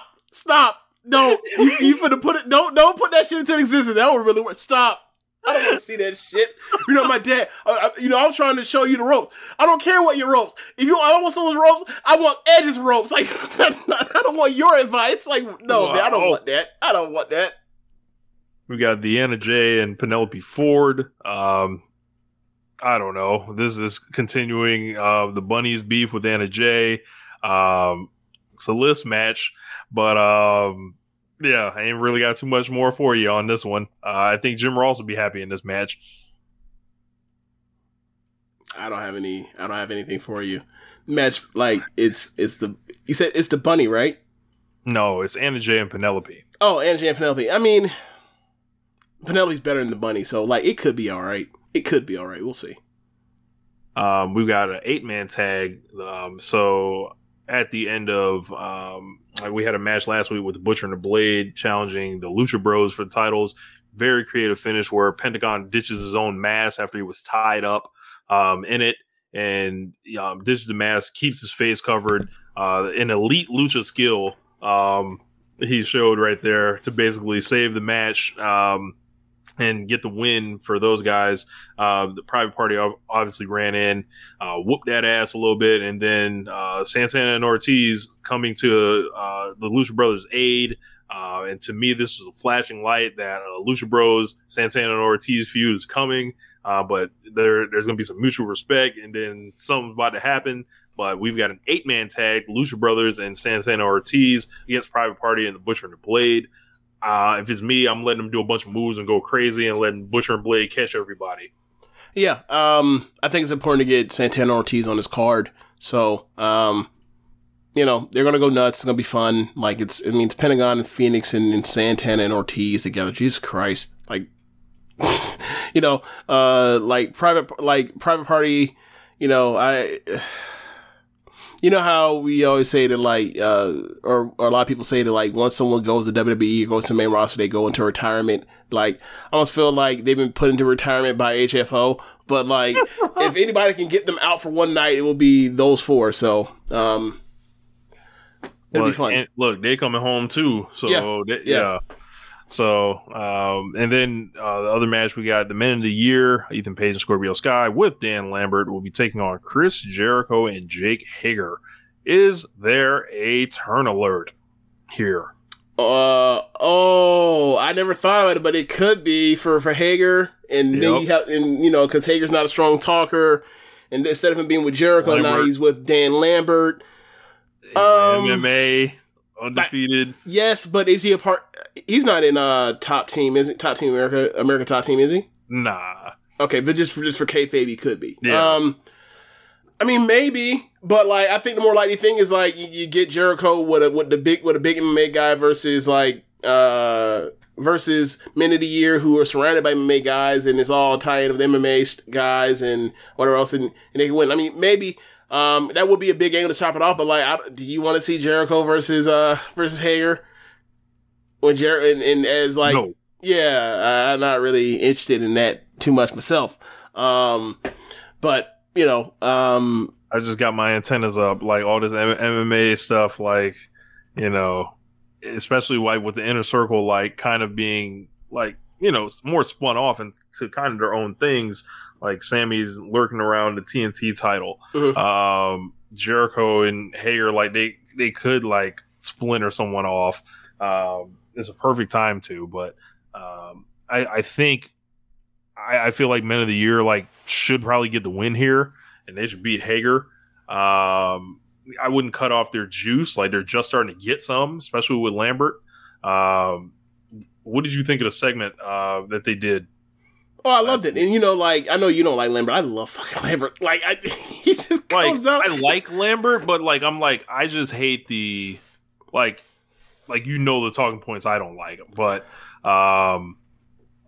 But his delivery delivery is like flawless, and Yeah, like, he's, like you he know. should like he should be a speak uh, uh, a uh, best promo candidate for our sh- for uh, One Nation Radio, in my opinion. Like that's how highly I think. Like I love him coming out here, and obviously, like everyone is watching AEW. They don't give. A, if you're watching AEW, you're a professional wrestling fan. Is like a long time wrestling fan. Like you're you're, you're not you don't give a fl- flying fuck about like guys being skinny wimps or not. But like the part where like it is kind of like when um when Cornette talked about the uh the old Ring of Honor CZW feud about like we're going to talk down to you and it's going to annoy you because you because you know like that exists and like you're going to feel it's going to irk you right and like him talking about like AEW is where they have fake fucking wrestlers that do choreography and they don't lift weight and like take you know, get get a clue, hit the showers or lift, lift some weights, take a shower. Like when he keeps hitting on that, like for me, like I enjoy because it's like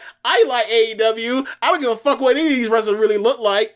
Um, but like I know it's gonna, I know it's gonna bother some of these people that like that love Darby, love Orange Cassidy, love Sammy Guevara, love Jungle Boy, and they're people, and they're all look like they're prepubescent, uh, kinda, and like people gonna take that to heart and be like, man, fuck you. I'm tired of hearing that shit. For me, it's like I, I enjoy it. It's gonna annoy some people, like, cause it's like ultimately he's gonna get it. He's gonna eat, he's gonna end up eating a lot of shit over the next however many how long he does it when he goes up against these guys are gonna keep kicking his ass in. And like I, I think that's a nice role to have. Yep. because he can Uh, lose forever and keep, keeps and keeps on the same not necessarily the same point but like keep on this and like for some reason they don't really trust or trust uh, or maybe they're just adding to it supplementing um Scorpio Sky's talking because I like Page's talking I think he's I think he's a good talker. But um it doesn't hurt to add this. Hmm But yeah, those are the matches. Um, uh, I'm ready. gonna be fun. It's gonna be I'm fun. Fucking ready. Like, like hook it to the veins, strap it up, uh, send it in. Let's go. Uh, it's a big week and. About to, by- is, is, they about to draw some numbers. Okay, numbers. so how is the? Do we know how the um the taping process for this is going to work? Like, is is um are they going to do oh, it's a four-hour show on Wednesday live in person. right, right, right? But what I'm at, but I guess what I'm asking is, oh, so like what I'm asking is, is the show starting at six or is it starting at eight? Show's gonna start at eight. Okay, so they're going to actually run the Rampage stuff after they're done with Daniel Bryan and Kenny Omega. That's kind of where I was asking because it's like, yeah. all right, if that's what they want to do, like it, it, if it were me, I would basically treat that stuff like pre-card stuff. I would treat Rampage almost like pre-card stuff, and then air it before like because I I think these um. I think they were now at like three shows in a row for for Rampage, where like they they taping, they're obviously taping after they go off air on Dynamite, and it feels like the crowd just like is done, or or not done, but like it- they're not as hot as they were when I was watching them.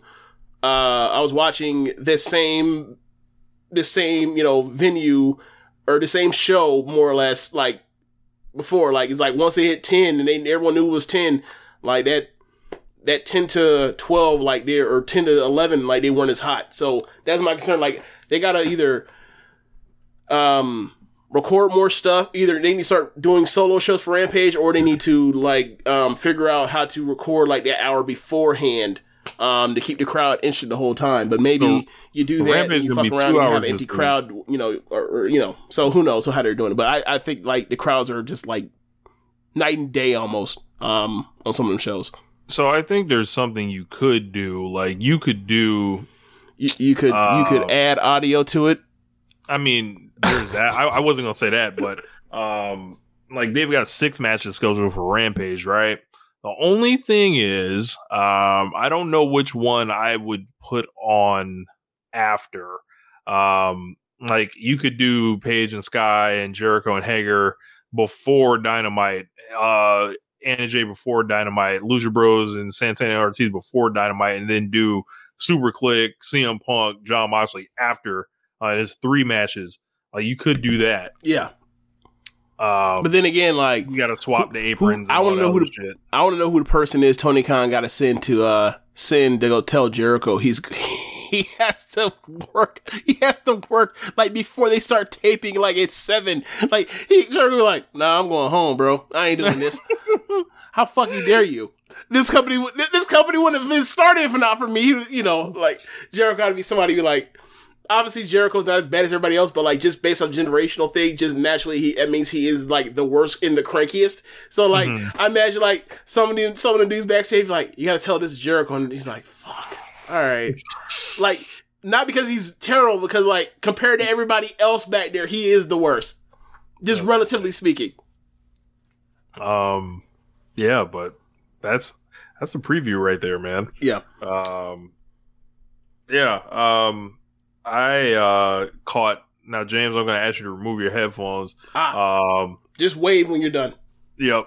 So the the G1 first day was last Saturday. I did not see anything else, but I did see the first day, and I gotta say, it was not that bad. It was entertaining at a lot of different points. I've enjoyed the Yano match, which is a rarity because I'm largely done with this comedy. However, um, the main event fucking ruled. Um, uh, excuse me. Um, it was Tomohiro Ishii uh, versus Shingo Takagi, another in their storied history and their rivalry. Um, I thought Ishii was incredible. Shingo was incredible. I thought there was a um, there was a late match pumping bomber where I just felt like he fucking killed Ishii. I turned my head to the side and I like damn near like uh, like close my eyes like thinking about how much that hurt Ishii and um you know, I know James often talks about Jungle Kyona and being great in defeat, and I'm like, man, I don't know if any, anybody's better in defeat than Tomohiro Ishii. Um, I, I'm somewhere. I'm like, I'm, I feel like I'm five stars on the match. Um, it was just another shining example of like how great Ishii is, and they'll never fucking go with him. But I will never quit the agenda, uh, even if Tomohiro Ishii never wins. Um, this is a big statement for Shingo. Uh, Zack Sabre Jr. and Tetsuya Naito had an awesome match. Probably one of my favorite matches those two have ever had. Um, I think that Naito was a lot more of a fighter in this match, which I really enjoyed. He ended up submitting to Sabre, which was really cool. And Sabre's uh, kind of rededicated himself in the gym and you know added to his frame. And uh, this was a like the best technical match uh, for sure on the show. Kenta and Yano, lots of comedy on both sides. Um, they basically um, were trying to. they had a creative finish where um, Yano uh, or was put under the ring by Kenta and then rolled out on the other side. Came up with the um, low blow. Ended up getting the win, uh, shocking Kenta. Um, they also had uh, Tangaloa against the Great-O-Khan. Tangaloa kind of popped me a little bit when he was saying the Great Who. Um, this wasn't terrible, but it wasn't really great either. Um, it was okay. And obviously, the shock of the first round, Yujiro Takahashi, yes, the Tokyo Pimp, uh, defeated Kota Ibushi. and I was kind of shocked. Obviously, the uh, Ibushi uh, won the G1 the last two years, and immediately they're letting you know that is this is not uh, going to be the you know a walk in the park. Obviously, he uh, lost a couple matches last year early, but I feel like it's a it's a different message being shown. I think Yujiro is obviously going to be taking a lot of pins. They had to find something for him somewhere. But uh, this was okay. Yujiro has a million wacky finishers, and then one of them just worked, and the crowd audibly gasped. Uh, forgot the rules uh, of the of the clap crowds, but I think uh, Ibushi tried to make this really great. I think he you never really believed he was getting beaten until he actually got beat, but some of those near falls were uh, were pretty good, I'd say and um, it was it was good to see Peter as well. Uh, I hear day two went awesome. There's a great Okada Tanahashi match waiting for me. Um, there's gonna be more New Japan coverage, obviously on keeping it strong style. Definitely check out um, you know that show, but uh, I'm going to keep trying to just barrel through as much of the G1 as possible.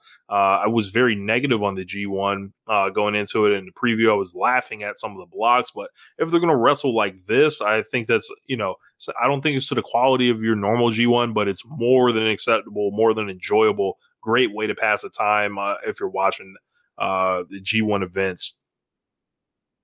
But, um, yeah, that's gonna wrap it up. And you know, yo yo yo. Yeah, that's gonna wrap it up. I guess there's only one thing left to ju- do, James. So I'm just gonna tell you to hit the music.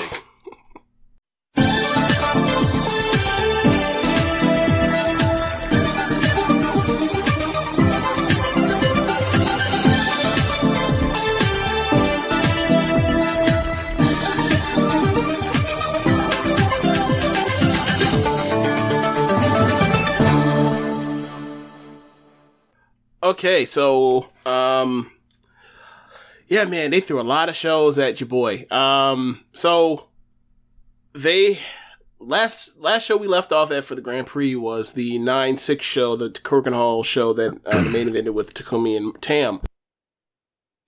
So um, I was behind, so uh, I ended up catching up on. Actually, I know I wasn't behind. Um, they dropped those weekends uh, shows uh, for the September 11th, September 12th. I watched those, and they also had another Korakuen Hall uh, last, uh, I think it was Thursday or Wednesday, I can't remember. Um, and I watched that. Um, the homie Sonny is on his job right now. Uh, uh, they had a Korakuen Hall um, Monday today, so like you know, at like midnight, and it's already up in its entirety. Like uh, so I have not watched uh, this, you know, uh, this weekend's two shows, the show from Saturday and the show from Monday. Um, what what we will do is uh, when we do the uh, the midweek show to basically update you or give you the preview for Extreme Rules and uh, the Stardom Grand Prix, we will go through the final three shows of the Grand Prix, um, leading into. I'm sorry, uh, the final three shows before the final. So um, that'll be Saturday show, um, Monday show in I think it's Thursday's show or whatever else because it'll all be up and I'll go through it and, and then we'll get to that. But now we're just talking about like uh, the September 11th, September 12th, and the uh, September 16th shows. So, um, Rich, what matches did you end up uh, catching? so I watched at least four of them. Uh, I caught Azumi and Utami, Takumi and Kamitani, Azumi and um, no, uh, Syuri and Tam, and uh, hold on, nope, only three of them. So, Okay. yeah, So, uh, I wish he had watched all three of them Azumi matches. Jesus Christ, like, she's fucking unbelievable. But um, yeah. So September 11th show. I'm gonna give you the rundown on the undercard stuff. It, uh, I had wrote up a thing for the uh, September 11th show. Um, in like I had wrote down full breakdowns and whatever else. Like we're gonna skim through this, get through this fast. It's three end up being three shows. So um, on the undercard, you end up having Natsupoi. I'm sorry, uh, you end up having Natsupoi versus Rina. Um, and it was it was okay. It was actually pretty good for a 16 year old versus uh versus uh, someone like Natsupoi who's you know seven inches shorter than than um than uh than Rina. Uh, but ultimately at the end, Natsupoi ended up winning.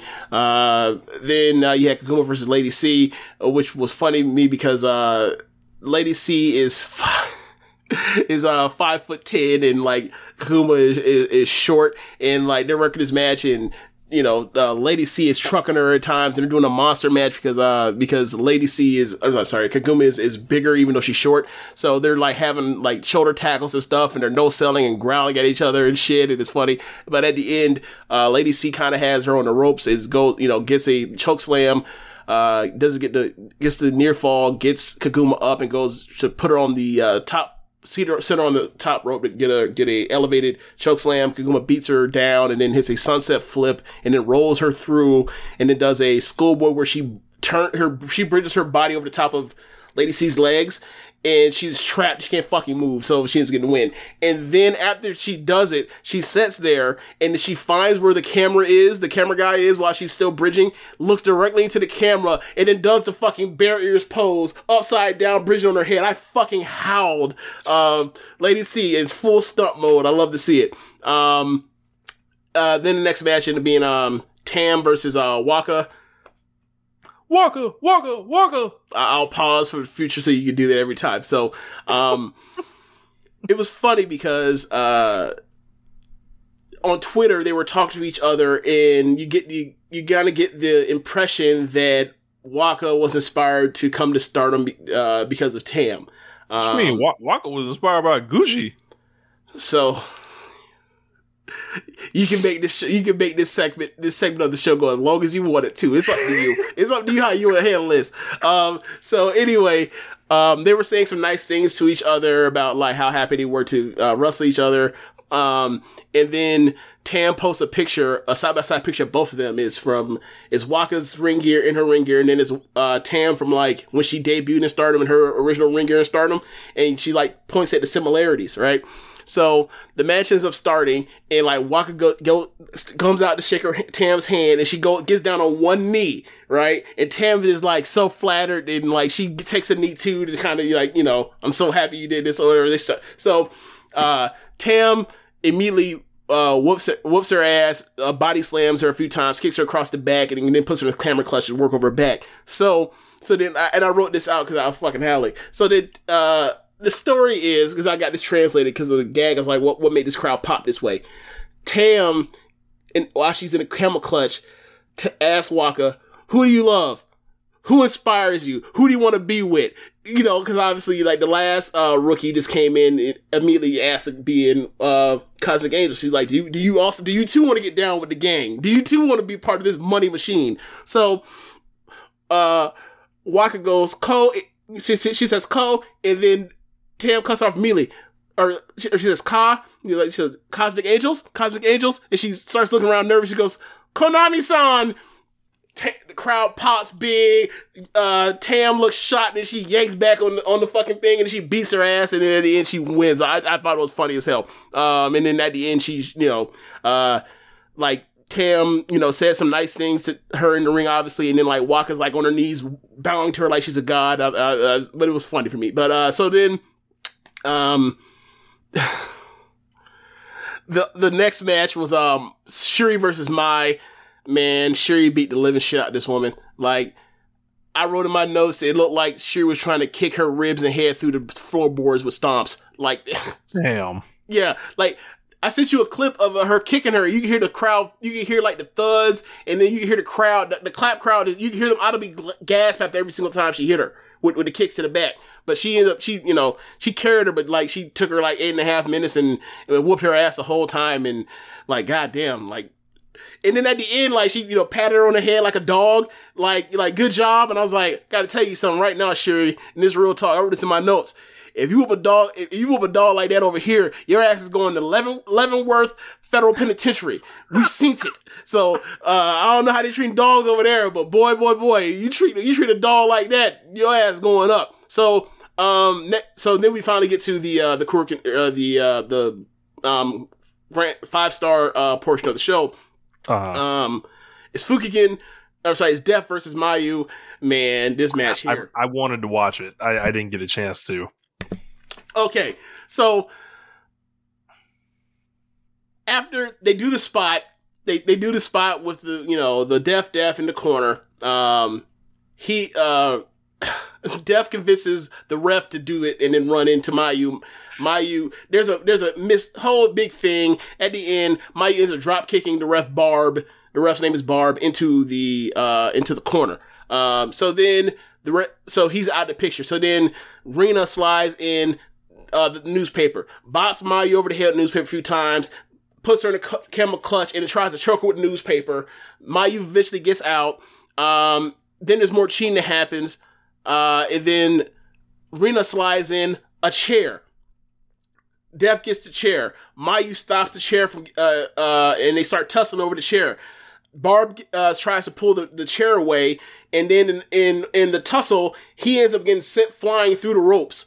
So Def gets the chair, tries to hit Mayu. Mayu keeps ducking because uh, Def has the has the uh, aim of a stormtrooper, and then as this keeps happening, Mike he's backing up towards the ropes. So Def goes reaches all the way back, goes to swing it. Mayu ducks. It bounces off of the top turn, turn off the top rope, and then ricochets right into uh, Def's face. So Def like does this gigantic, you know, spin around her before she falls.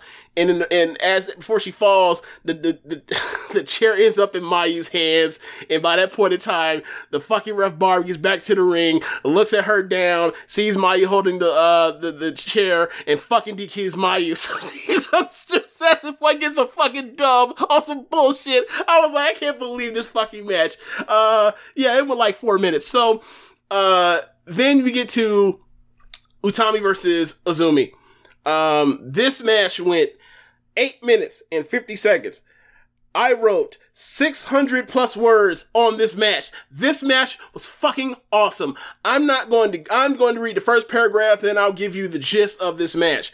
Uh, the match started with with the debut of High Speed Utami (LOL). By the end of the uh, by the end of the opening exchange of rope running, slips, slides, cradles, dodges, and ducks, Azumi stands over Utami, who's hanging across the bottom rope, to let her know you can't fuck with me with this high speed shit. You're embarrassing yourself. Now stop it and get up. And Utami smiles because she knows Azumi is absolutely right. so, man, this match was a fucking blast. Uh, they ended up on the outside after doing a bunch of do- dodges and dives. Um, uh, uh, Utami goes to give a um, vertical suplex to Azumi. Azumi uh, stops it and then gives her her own on the mat to Utami. Utami selling from there. Azumi starts working over the arm.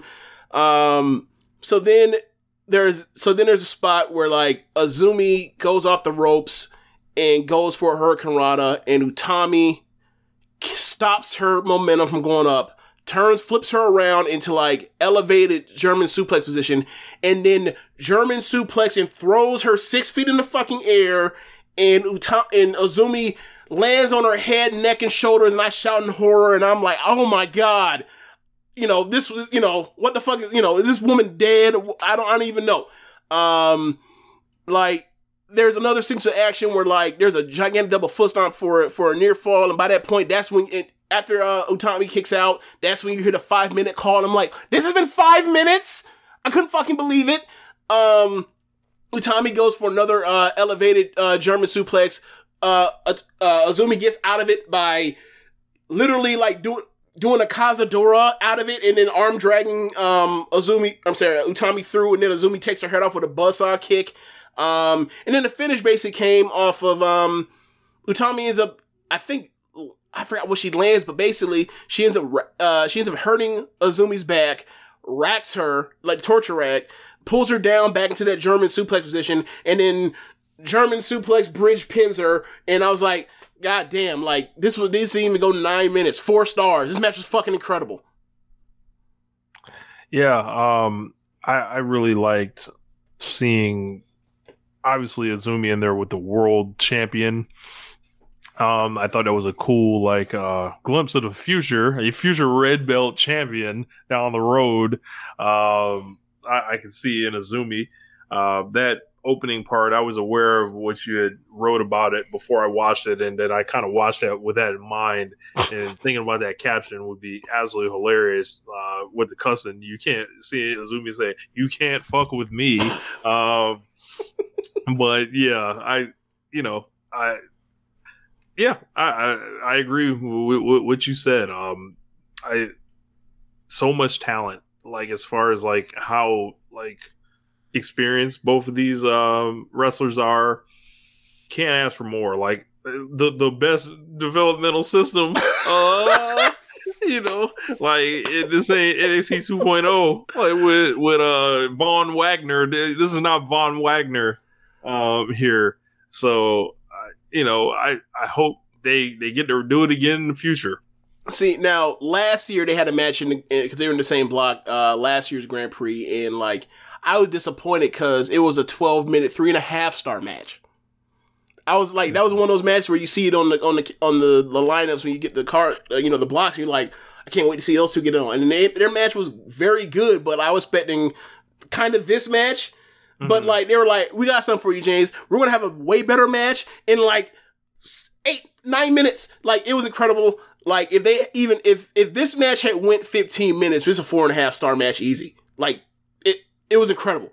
Probably higher, maybe even higher. Like it, it was incredible. Um, but yeah. So next match after that is uh Utami Utami versus not Utami, uh um Takumi versus uh Saya.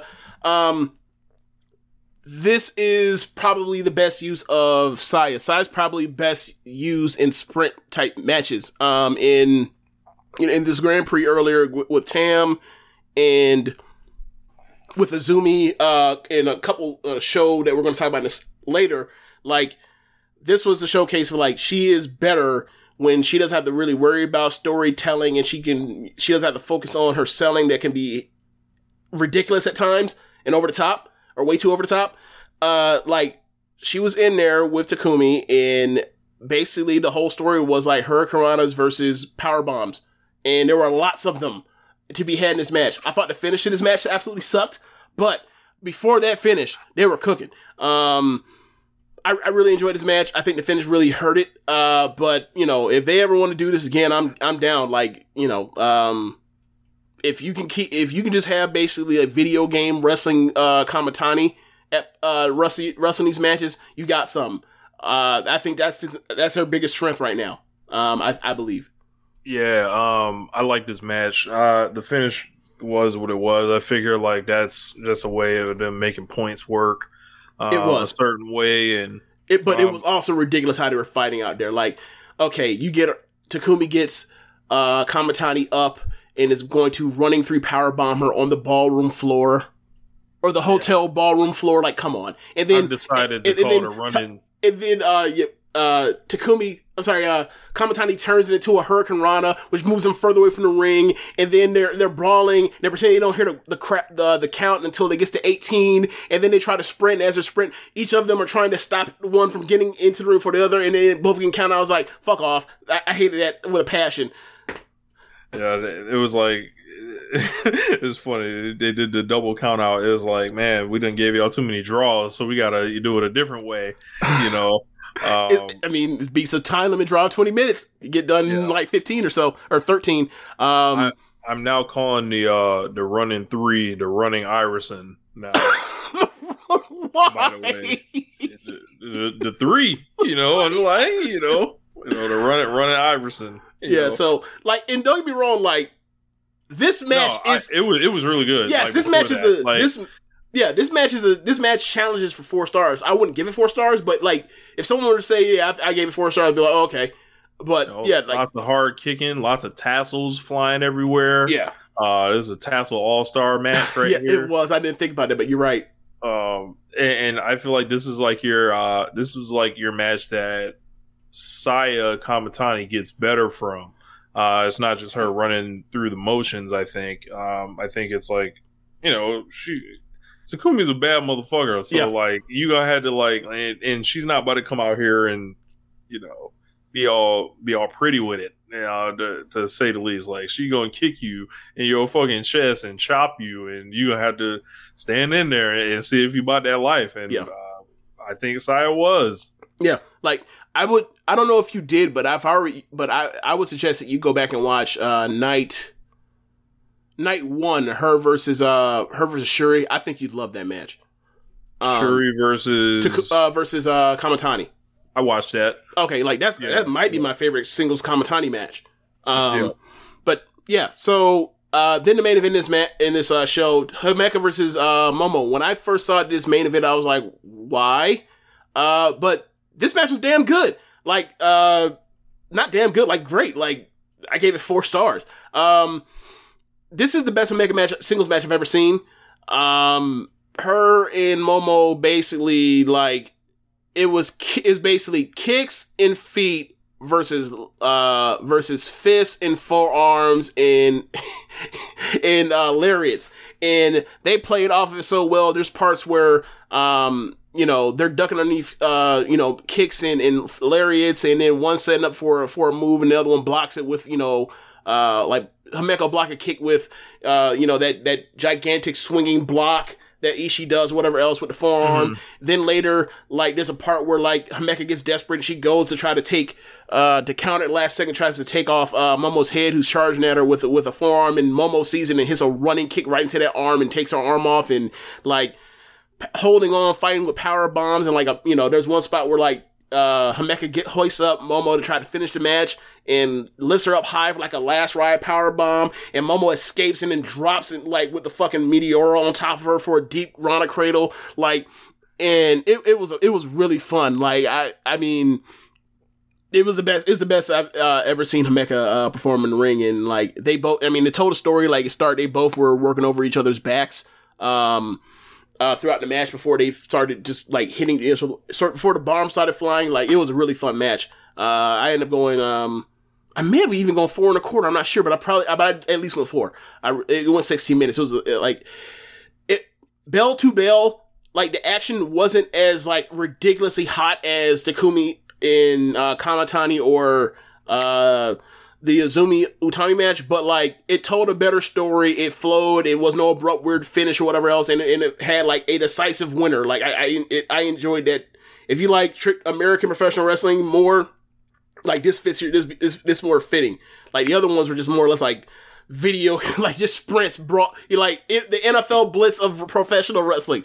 Uh, so uh, the next show after that was the uh, September twelfth show, and I have to go back to uh, look at my uh, to grab the uh, lineup for that, so I can give you the rundown for that. So. Um, the undercard, I'm going to blast right through real quick. Utami ended up squashing, or not squashing, ends up beating up Lady C after carrying her for a little bit. The match was actually decent. Uh, Mina versus uh, Waka, this match was a mess. Um, but Mina ended up winning at the end. Uh, and then uh, versus uh, Mai Sakurai. Natsupoi hates Tam. This is Tam's new young girl. She's she's uh she is she is uh Mai goes for the high for the you know the double hand handshake for the match.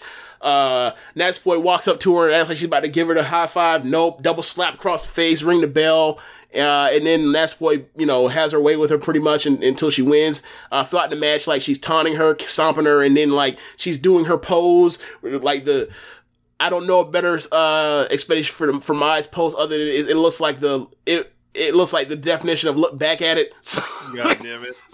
but I don't. I can't. You come with. I'm gonna. I'm gonna send you a gif of it, and then you tell me if if I'm if I if you can come up with something better than, than Maya looking back at it. I don't know what to say, but whatever. Um, that's what of winning. So then you end up getting it to the uh the uh Grand Prix uh matches, and uh Takumi ends up. Let me go through this one quick. Takumi carried uh. Ruaka for eight minutes. I don't know why does it need to go eight minutes. Maybe you know, obviously Ruaka for 16 i think she's i think she's you know pretty good uh i think that she has a, a long ways to go she's not like her 16 is not starlight kid and azumi and hazuki 16 and momo 16 just not but It's not the bunny 16 either. i look i don't know what three and a half star match you ever seen rock uh have the bunny have but i seen Ruaka have one of them so was saying, saying, saying the bunny got a different 16. oh you know? okay yeah yeah yeah yeah yeah, yeah. 16 years. Yeah, You know. yeah. Sixteen years is biz. So, so, um, so, uh, so yeah. But uh, Tacoma and win. Like I think it was. I think I may have gave it two and two and two and three quarters. Like that's one of the. I think I'm only giving like three or four matches under three stars in this thing. This thing is like consistent, consistently good matches. You're never like left like looking at your clock or looking at your phone like when is this going to wrap up.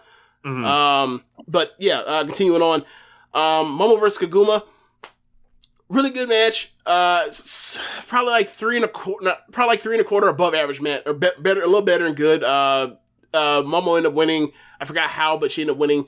Uh, then you get Tam versus versus Azumi. Uh, and man, like the high level of uh, difficulty for a 12 minute match between those two with like trying to get Tam, who is not the most athletic in the world, to like basically wrestle in essence a high speed match with more of her Tam, you know, storytelling and drama and selling involved in it. But like, uh, it was still great. I ended up going um three and three quarters on it, but the match, if they had, if Tam had been a little more spot on on like two things, I could see people like going giving it fours left and uh, a full out floor left and right. Um, but Mhm. I ended up going um, I ended up going um three and three quarters. Like I, I ended up watching it back twice. And I was like, wait, huh? But uh, it ended up being better on the second watch, but it's not the point. Um, so. Uh yeah, just really I would say go back and watch this and there's more more of the thing it was like why the fuck is Azumi like like right now at this point we where we are watching the show like by the end of this end of this review she will be one in five. And you're like y'all had to put her y'all like looking at what she's doing or in these three in like these three shows like she should have been on the other block with like at least six points. Like it made no sense to put her in obviously you put her in there to have the matches because she's so fucking good Mhm. but it's like you just watch her wrestle and you're like she's gonna have like one of the three four five best average star ratings in this in this tournament but she's gonna be one in five. What the fuck?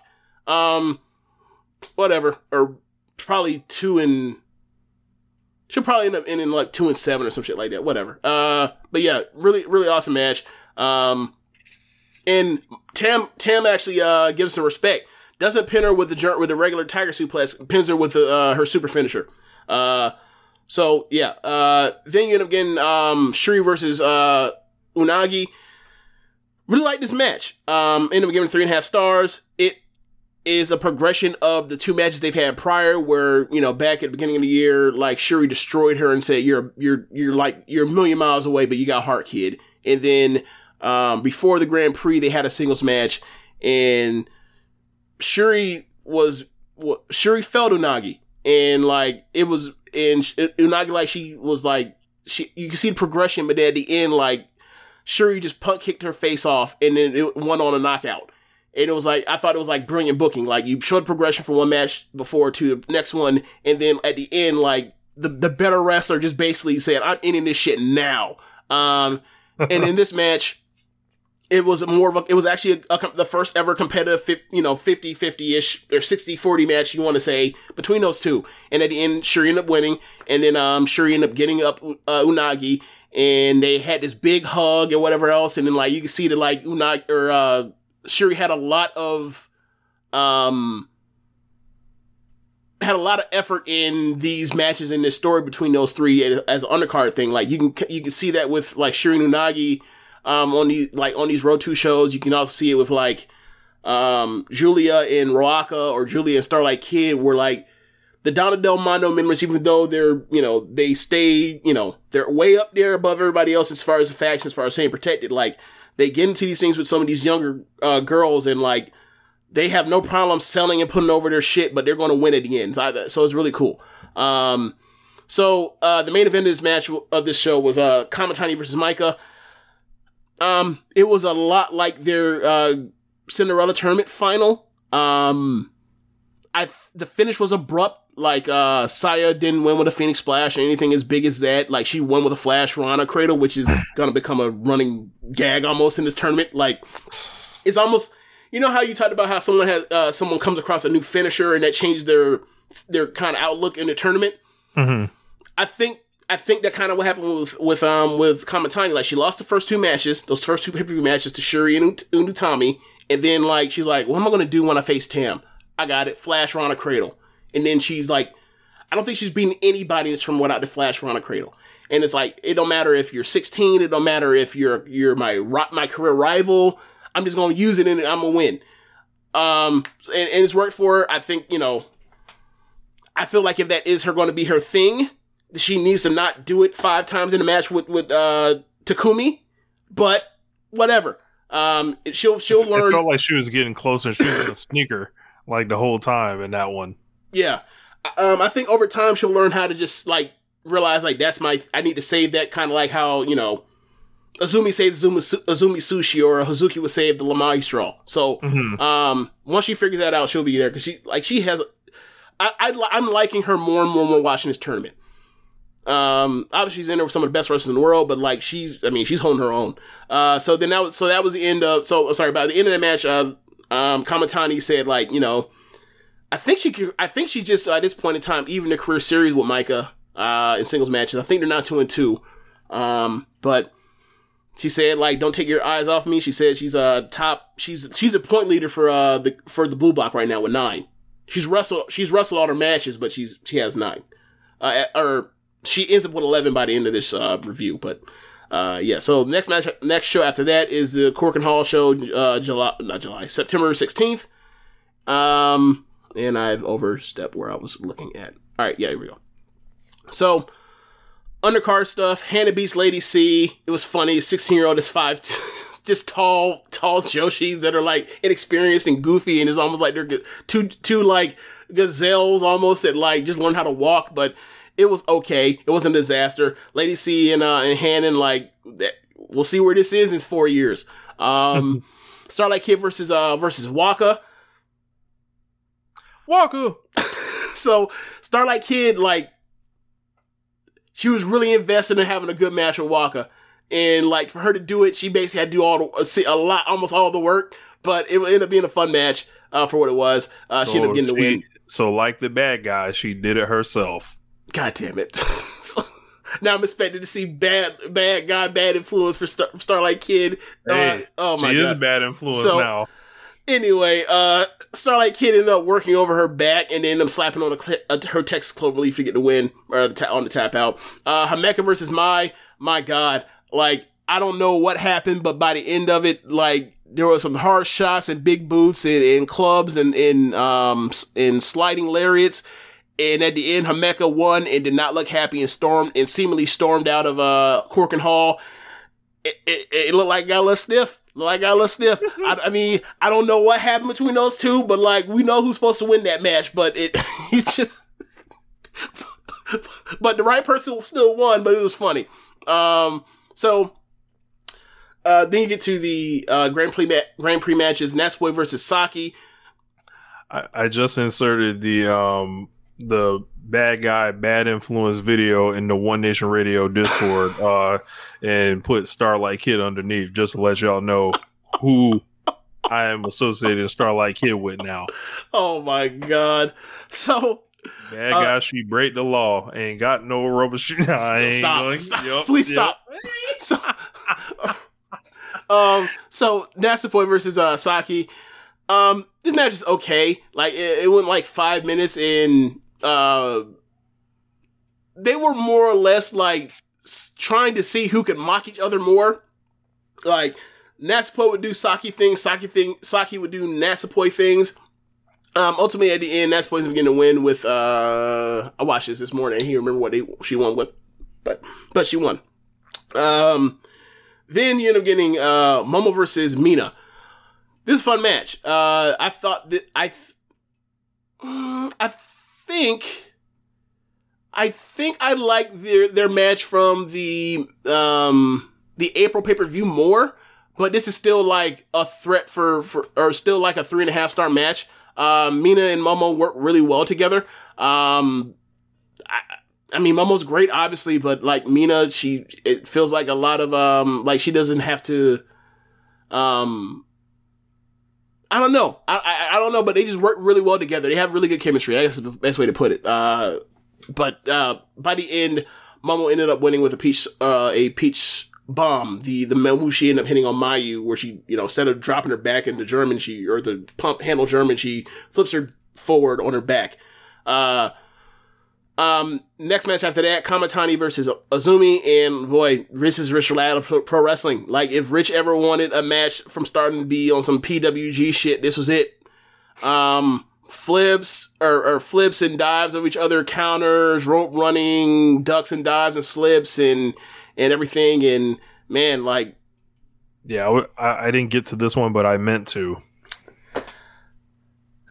they're fucking good. Like this was fucking great. This is like the third time I got to say it on the show. Like she's fucking great. Eight minutes. Uh, I ended up giving this three and three quarters. Like I, I, I they're they're just they were dynamite. Like this is like like it almost is like watching like an eight minute version of the Joshi version of like what would be like Osprey versus uh versus Ricochet from that from that one. Uh, I think it was Best of Super Juniors. Like Yeah.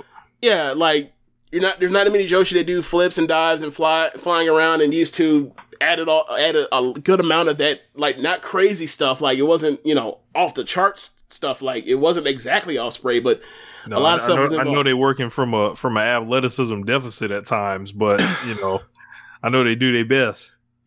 I, well, I ain't talking about that. I just meant like as far as like compared to in in the realm of wrestling that they come from, where like you, you watch these Joshi, a lot of these Joshi matches and they feel like you're watching like wrestling from 20 years ago, but like it's just hard hitting and everything, right?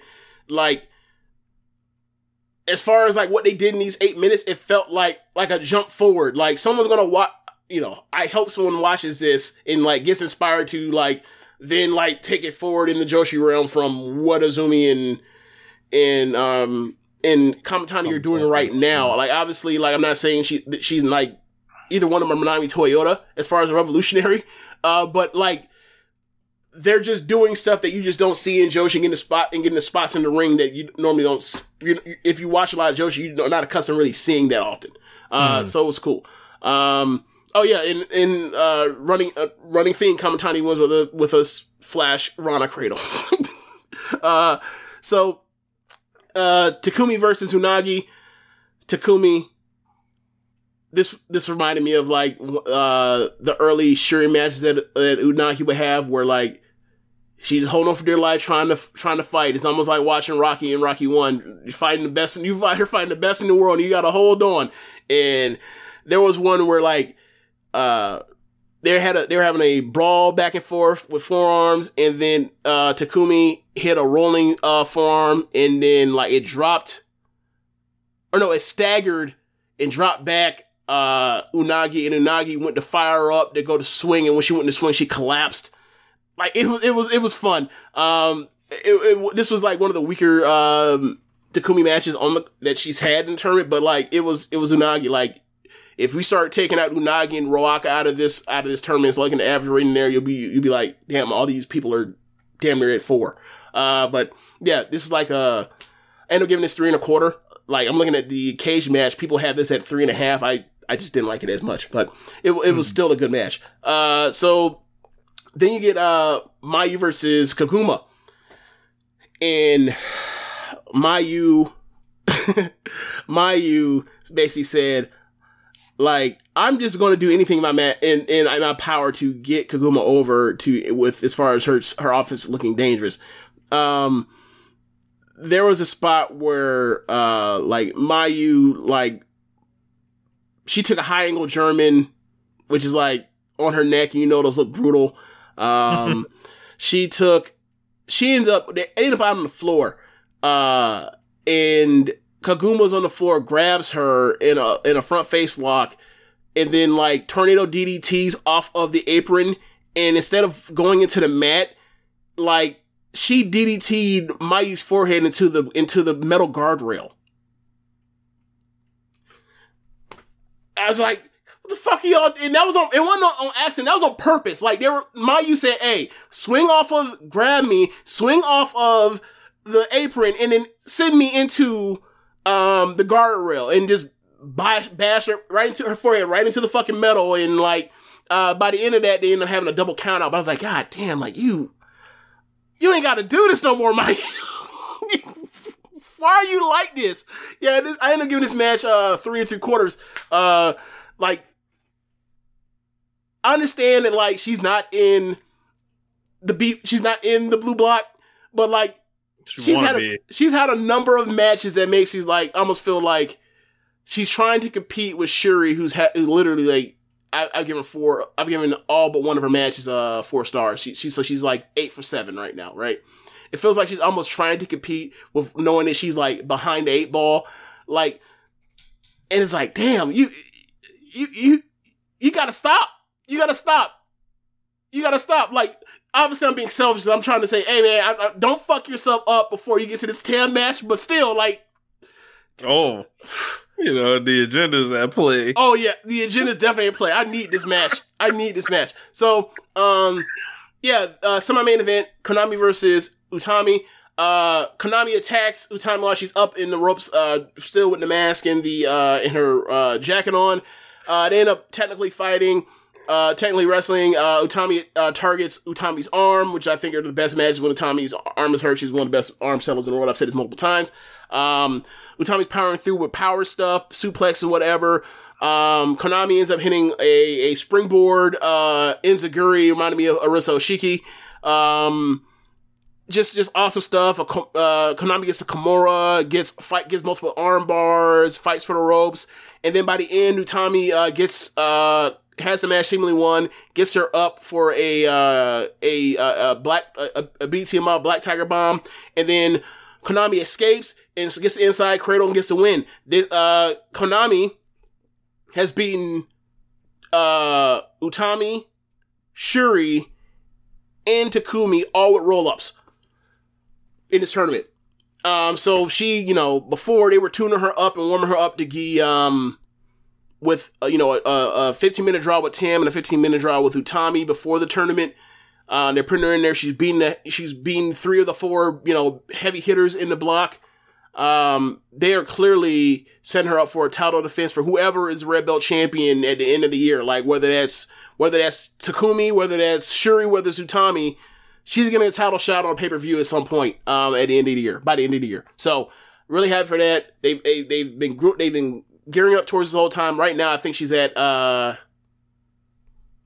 I forgot where she is. I think she might be at like second place or soon to, or I think she might be second place in the block right now. Uh so then you end up getting uh Syuri versus Tam, and man, they just emptied the gun and they had like a 12 minute version of the pay per view match they could possibly have, and it was fucking fantastic and dangerous and scary. And like they're punk, like they at the end of it after you know suplex each other on the apron and having Syuri roll off and melt to the floor and and all types of stuff. Like Tam gets so fed up with like trying to deal with Syuri that she fucking uh while Syuri's on her hands and knees, punk kicks uh Syuri's head off, doesn't get the pin, and then by the end Syuri returns favor and Punk kicks her head off and ends up dropping her with Emerald Flowsion.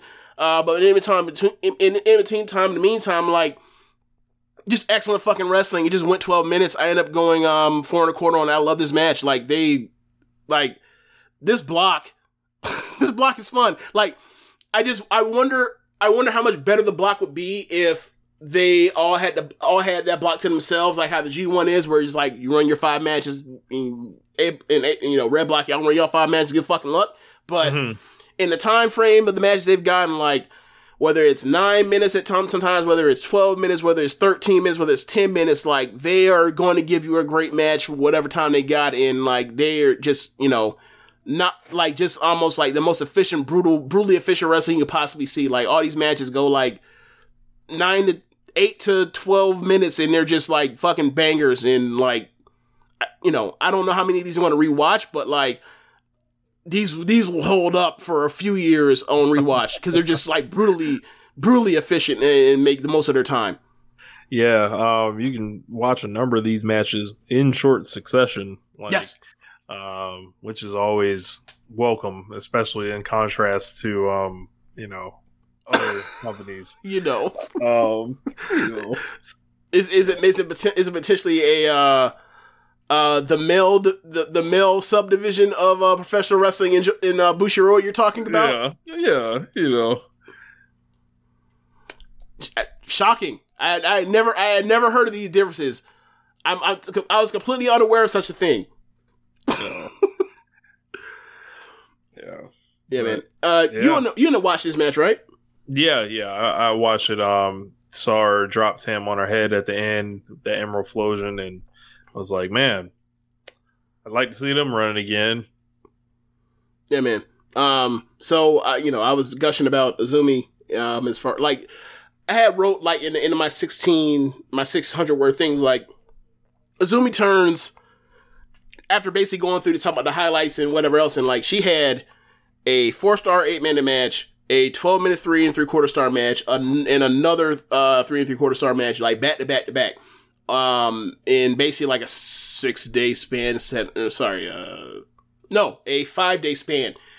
This woman is 18 years old. She turns 19, I believe, on October 1st. She might be the best mid card wrestler, pure mid card wrestler going. Um, like who who else are we saying? Hey, you don't get fit. You're never getting 15 minutes. You're never. You're almost never going to be in the summer main event, and deal with it. And per, and the wrestler says, "All right, boss," and goes out and goes get goes and get 40. I would say Ishii, but even he sniffs main events. Right. time. Right. That'd be the only one I think. Um. Yeah. Um. So she when she turned nineteen, you said. In a couple. In oh, uh, 10 days. In 10 days, she turns 19. So we probably got like a year left of her before retirement. Then Oh, still, don't stop this shit. Stop this shit.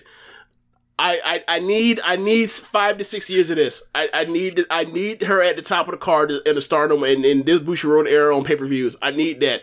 Like I think Syuri has cemented herself as someone deserving of being a candidate for uh for best in ring performer on the One Nation Radio Awards this year, given this run she's had she's having. And then like what's left what's what next is left is like Takumi on the final night. Um and then you know if she wins, that means she gets Utami in the in the um on the pay per view the uh the One Osaka Nation Hall. Radio's own matchup right, Right, there. right. You know. like so I think she's you know given the title match the tag match she's had this year with uh with Julia the um the match with Utami early in the year her SWA title match with uh with Azumi from uh February like she has a she has just a she had I think she probably has more four star matches than anyone else uh that we that we cover um this year but um like this like you said before like this company's fucking loaded with talent like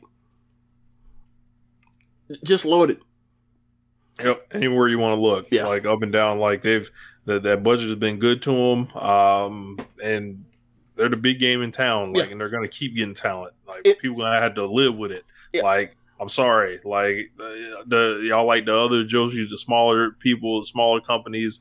Like everybody gonna have to have to bow down. Like like they say, bow down to the queens. Like when the Queens Queens Quest group comes out, like hey man, you can have your problems with the company. Um, but at the end of the day, you know they're importing Takumi to come to stardom. At the end of the day, like no but the thing but you can't even say that though you can't even say that like Takumi trained graduated and debuted in stardom. Like I was actually um when who was it? When Jeremy Jer- uh Jeremy LeBoy in our Largo Loop thread posted a thing about uh someone somebody shooting I went to go uh type in the I went to go look at the Yoshiko shoot video on Act from 2015 and I forgot about this right? That click that um that 2014 to 15 click that Yoshiko was in before she uh, left, that click had Io, Mayu, Takumi, Yoshiko, Hazuki, and Azumi. yeah, they they they're rolling deep. That's like the Wu Tang. That was that was a faction. That was just a faction. Like obviously, you know, Hazuki was still in high school, and so was um in shit. Uh, Zumi probably like Azumi- twelve. Azumi was like, yeah, Azumi was like twelve or thirteen or some shit. But like that was, but that's still like look at that. Look look at that. When people talk about like they, they you know they they post ta- or they're poaching talents like they're bringing in they're bringing in like from Tokyo Joshi Pro like Natsupoi was a mid carder, Unagi was a rookie. Um, Mina was an import from some lingerie uh uh fed that before she ended up Tokyo Joshi Pro was at the bottom was a prelimer. Um, The Mina. yeah, so it's like Julia, Syuri, sure, sure, sure. But Julia, but but Syuri was a freelancer. Julia was an ice ribbon. Julia would get title shots. I would, I, but I don't necessarily, but I don't remember her being considered a main eventer in ice ribbon. I think she was upper mid carder. Like they had Maya, they had Maya Yukihi, they had uh um Risa, not Risa Sera, uh they had yeah Risa Sera, and they had uh, Suzu Suzuki and uh Tsukasa Fujimoto, who were like the top four stars in Ice Ribbon before. Hey, Um, they got to go where it's hot. They they got to go where it's hot. And Bushiroad is hot, or excuse me, Stardom is hot um, at the moment. Um, can't say all of Bushiroad's property is hot at the moment, Yeah. but um, it's just like the, in in America, like it's a talent race. Like I probably feel like it's a talent race there as well. Like It is. So like It is. Look, Natsumi Maki, not a, look from Ice, uh, from originally from Actwres girl'Z, uh, and also, um, like I said, Mina. Like, don't get me wrong, like Stardom has. I I feel like personally, like the people they've added with like Mina, Unagi, Waka, and uh, and Mai, like that is more or less like hey, we, you know, we didn't really have a rookie class the last couple years. Like our last real rookie, our last real rookie class, like the 2019 class with both Desaias. mhm. Like 2020 is we only draft, we only got one that graduated. That's Lady C. Like we don't really have, you know, like we're bringing in people to come job for us, and then eventually they'll be good in like two years. Mhm.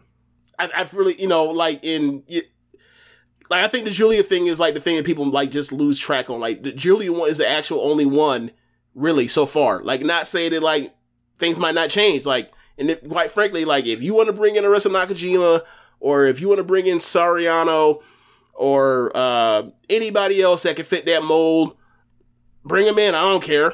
Um, but I just, I just like, I, I, I'm just like, I treat it like people, they treat it like it's WWE, and I'm like, I don't know about all that. Like, the problem with WWE isn't that, like, uh, they're evil because they read out talent. The problem is that they, they- the problem is that, like, they get all, all that talent and then they don't do shit with them. And, and their wrestling stinks uh, a lot of the time. Like, that ain't happening with Stardom. They're not, it- like, if they, if WWE was, like, up working at like the mass. Like, let's do this. If Tony Khan was booking WWE, and I talked about this before, WWE. If Tony Khan was booking WWE, WWE would be fucking awesome too. That's really what it comes down to. it wouldn't break it all up into sub brands where people can't wrestle each other for years and years and all this dumb shit. Probably not. They probably wouldn't have feuds uh, that go on for like six months, and then like two years later, like they have another feud, and then like they pretend like whatever happened before never even never even thing that happened it existed. and then like in other cases they will pretend like it did exist. So like Yeah. yeah. Yeah. So I mean, it, look, just drive by real quick. Uh, WWE. Let's just drive by. Yeah, yeah. Like I, I, I think that's a lot of like when people talk about when you go to the Voice of Wrestling Discord, you see people or you see people on Twitter lose their minds about like I can't believe Takumi Iroha is beating Unagi and you're and because like Unagi spent a hard year in WWE. You sent me this, Rich. That's why you made a feel. Who said that? You sent me Yeah, this. Like uh, right, early right, like yeah. bro. Takumi graduated from the dojo in like 2013 or 14. Yeah, I, I, saw a couple of tho- that that person's tweets, and I was like, "Bro, what? you're off the res." Yeah. like I, Yeah.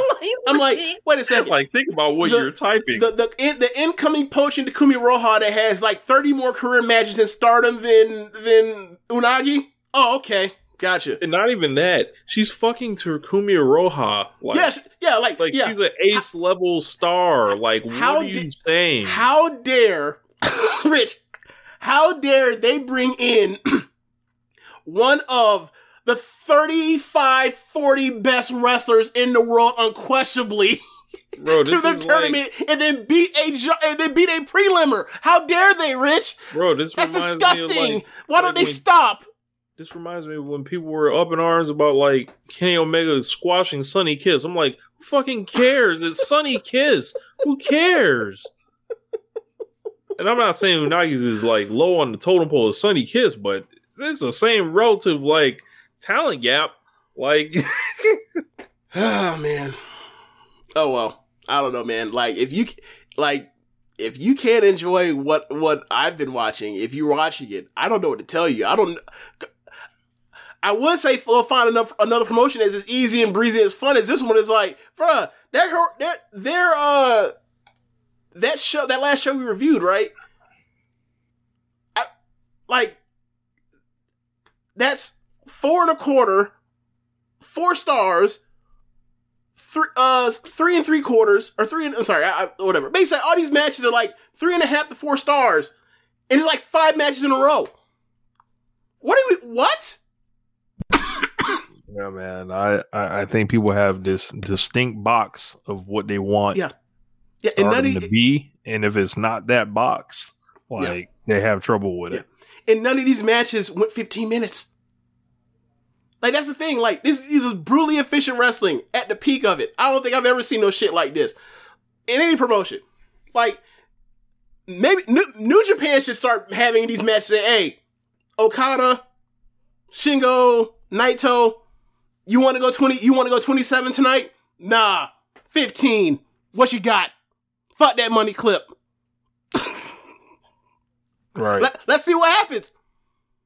It's not going to make for a worse watch, guaranteed. Right. Yeah. Anyway, uh, is anything else, or that's of the show? Nah, that's the end of the show. Oh, I think we got something. Nope, nope, nothing else. But uh thank thank everybody that joined us live in the stream. I'm gonna like try to pop these streams up uh on my Twitch. You can just follow uh Twitch TV or just search just type in Rich Latta on Twitch and it will be here Monday nights and just uh, watch for the links when I send them out and you can listen to the show live. Yeah. Uh, thanks for listening, y'all. Uh, be sure to rate us on whatever app you're, or Twitch you're using to listen, you're using to listen to this with. Uh, um, go to our Red Circle page and drop us off a donation. Uh, hardworking people here, One Nation Radio. Um, and by people, I mean two. Just me, Rich. Uh, uh, be sure to check out prowrestlingtees.com slash social suplex to pick up some official social suplex network merchandise. Um, Olds on top, One Nation Radio, Ricky and Clive Wrestling Show, Keeping a Strong Style, all that. Um, check the clips.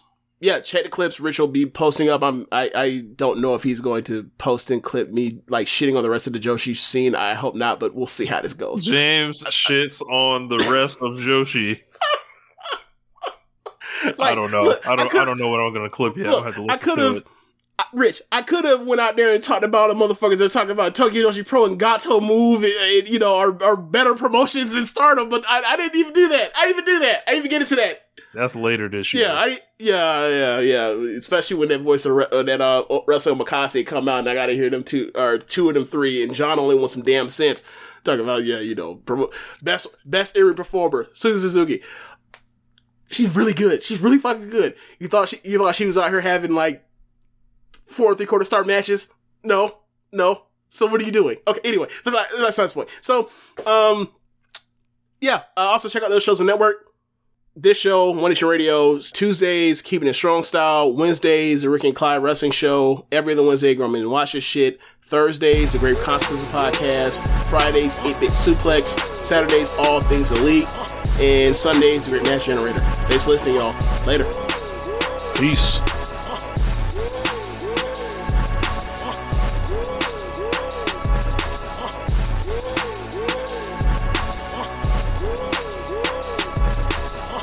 What's so special about Hero Bread's soft, fluffy, and delicious breads, buns, and tortillas? Hero Bread serves up 0 to 1 grams of net carbs, 5 to 11 grams of protein, and high fiber in every delicious serving. Made with natural ingredients, Hero Bread supports gut health, promotes weight management, and helps maintain blood sugar. Hero also drops other limited edition ultra low net carb goodies like rich, flaky croissants and buttery brioche slider rolls. Head to hero.co to shop today.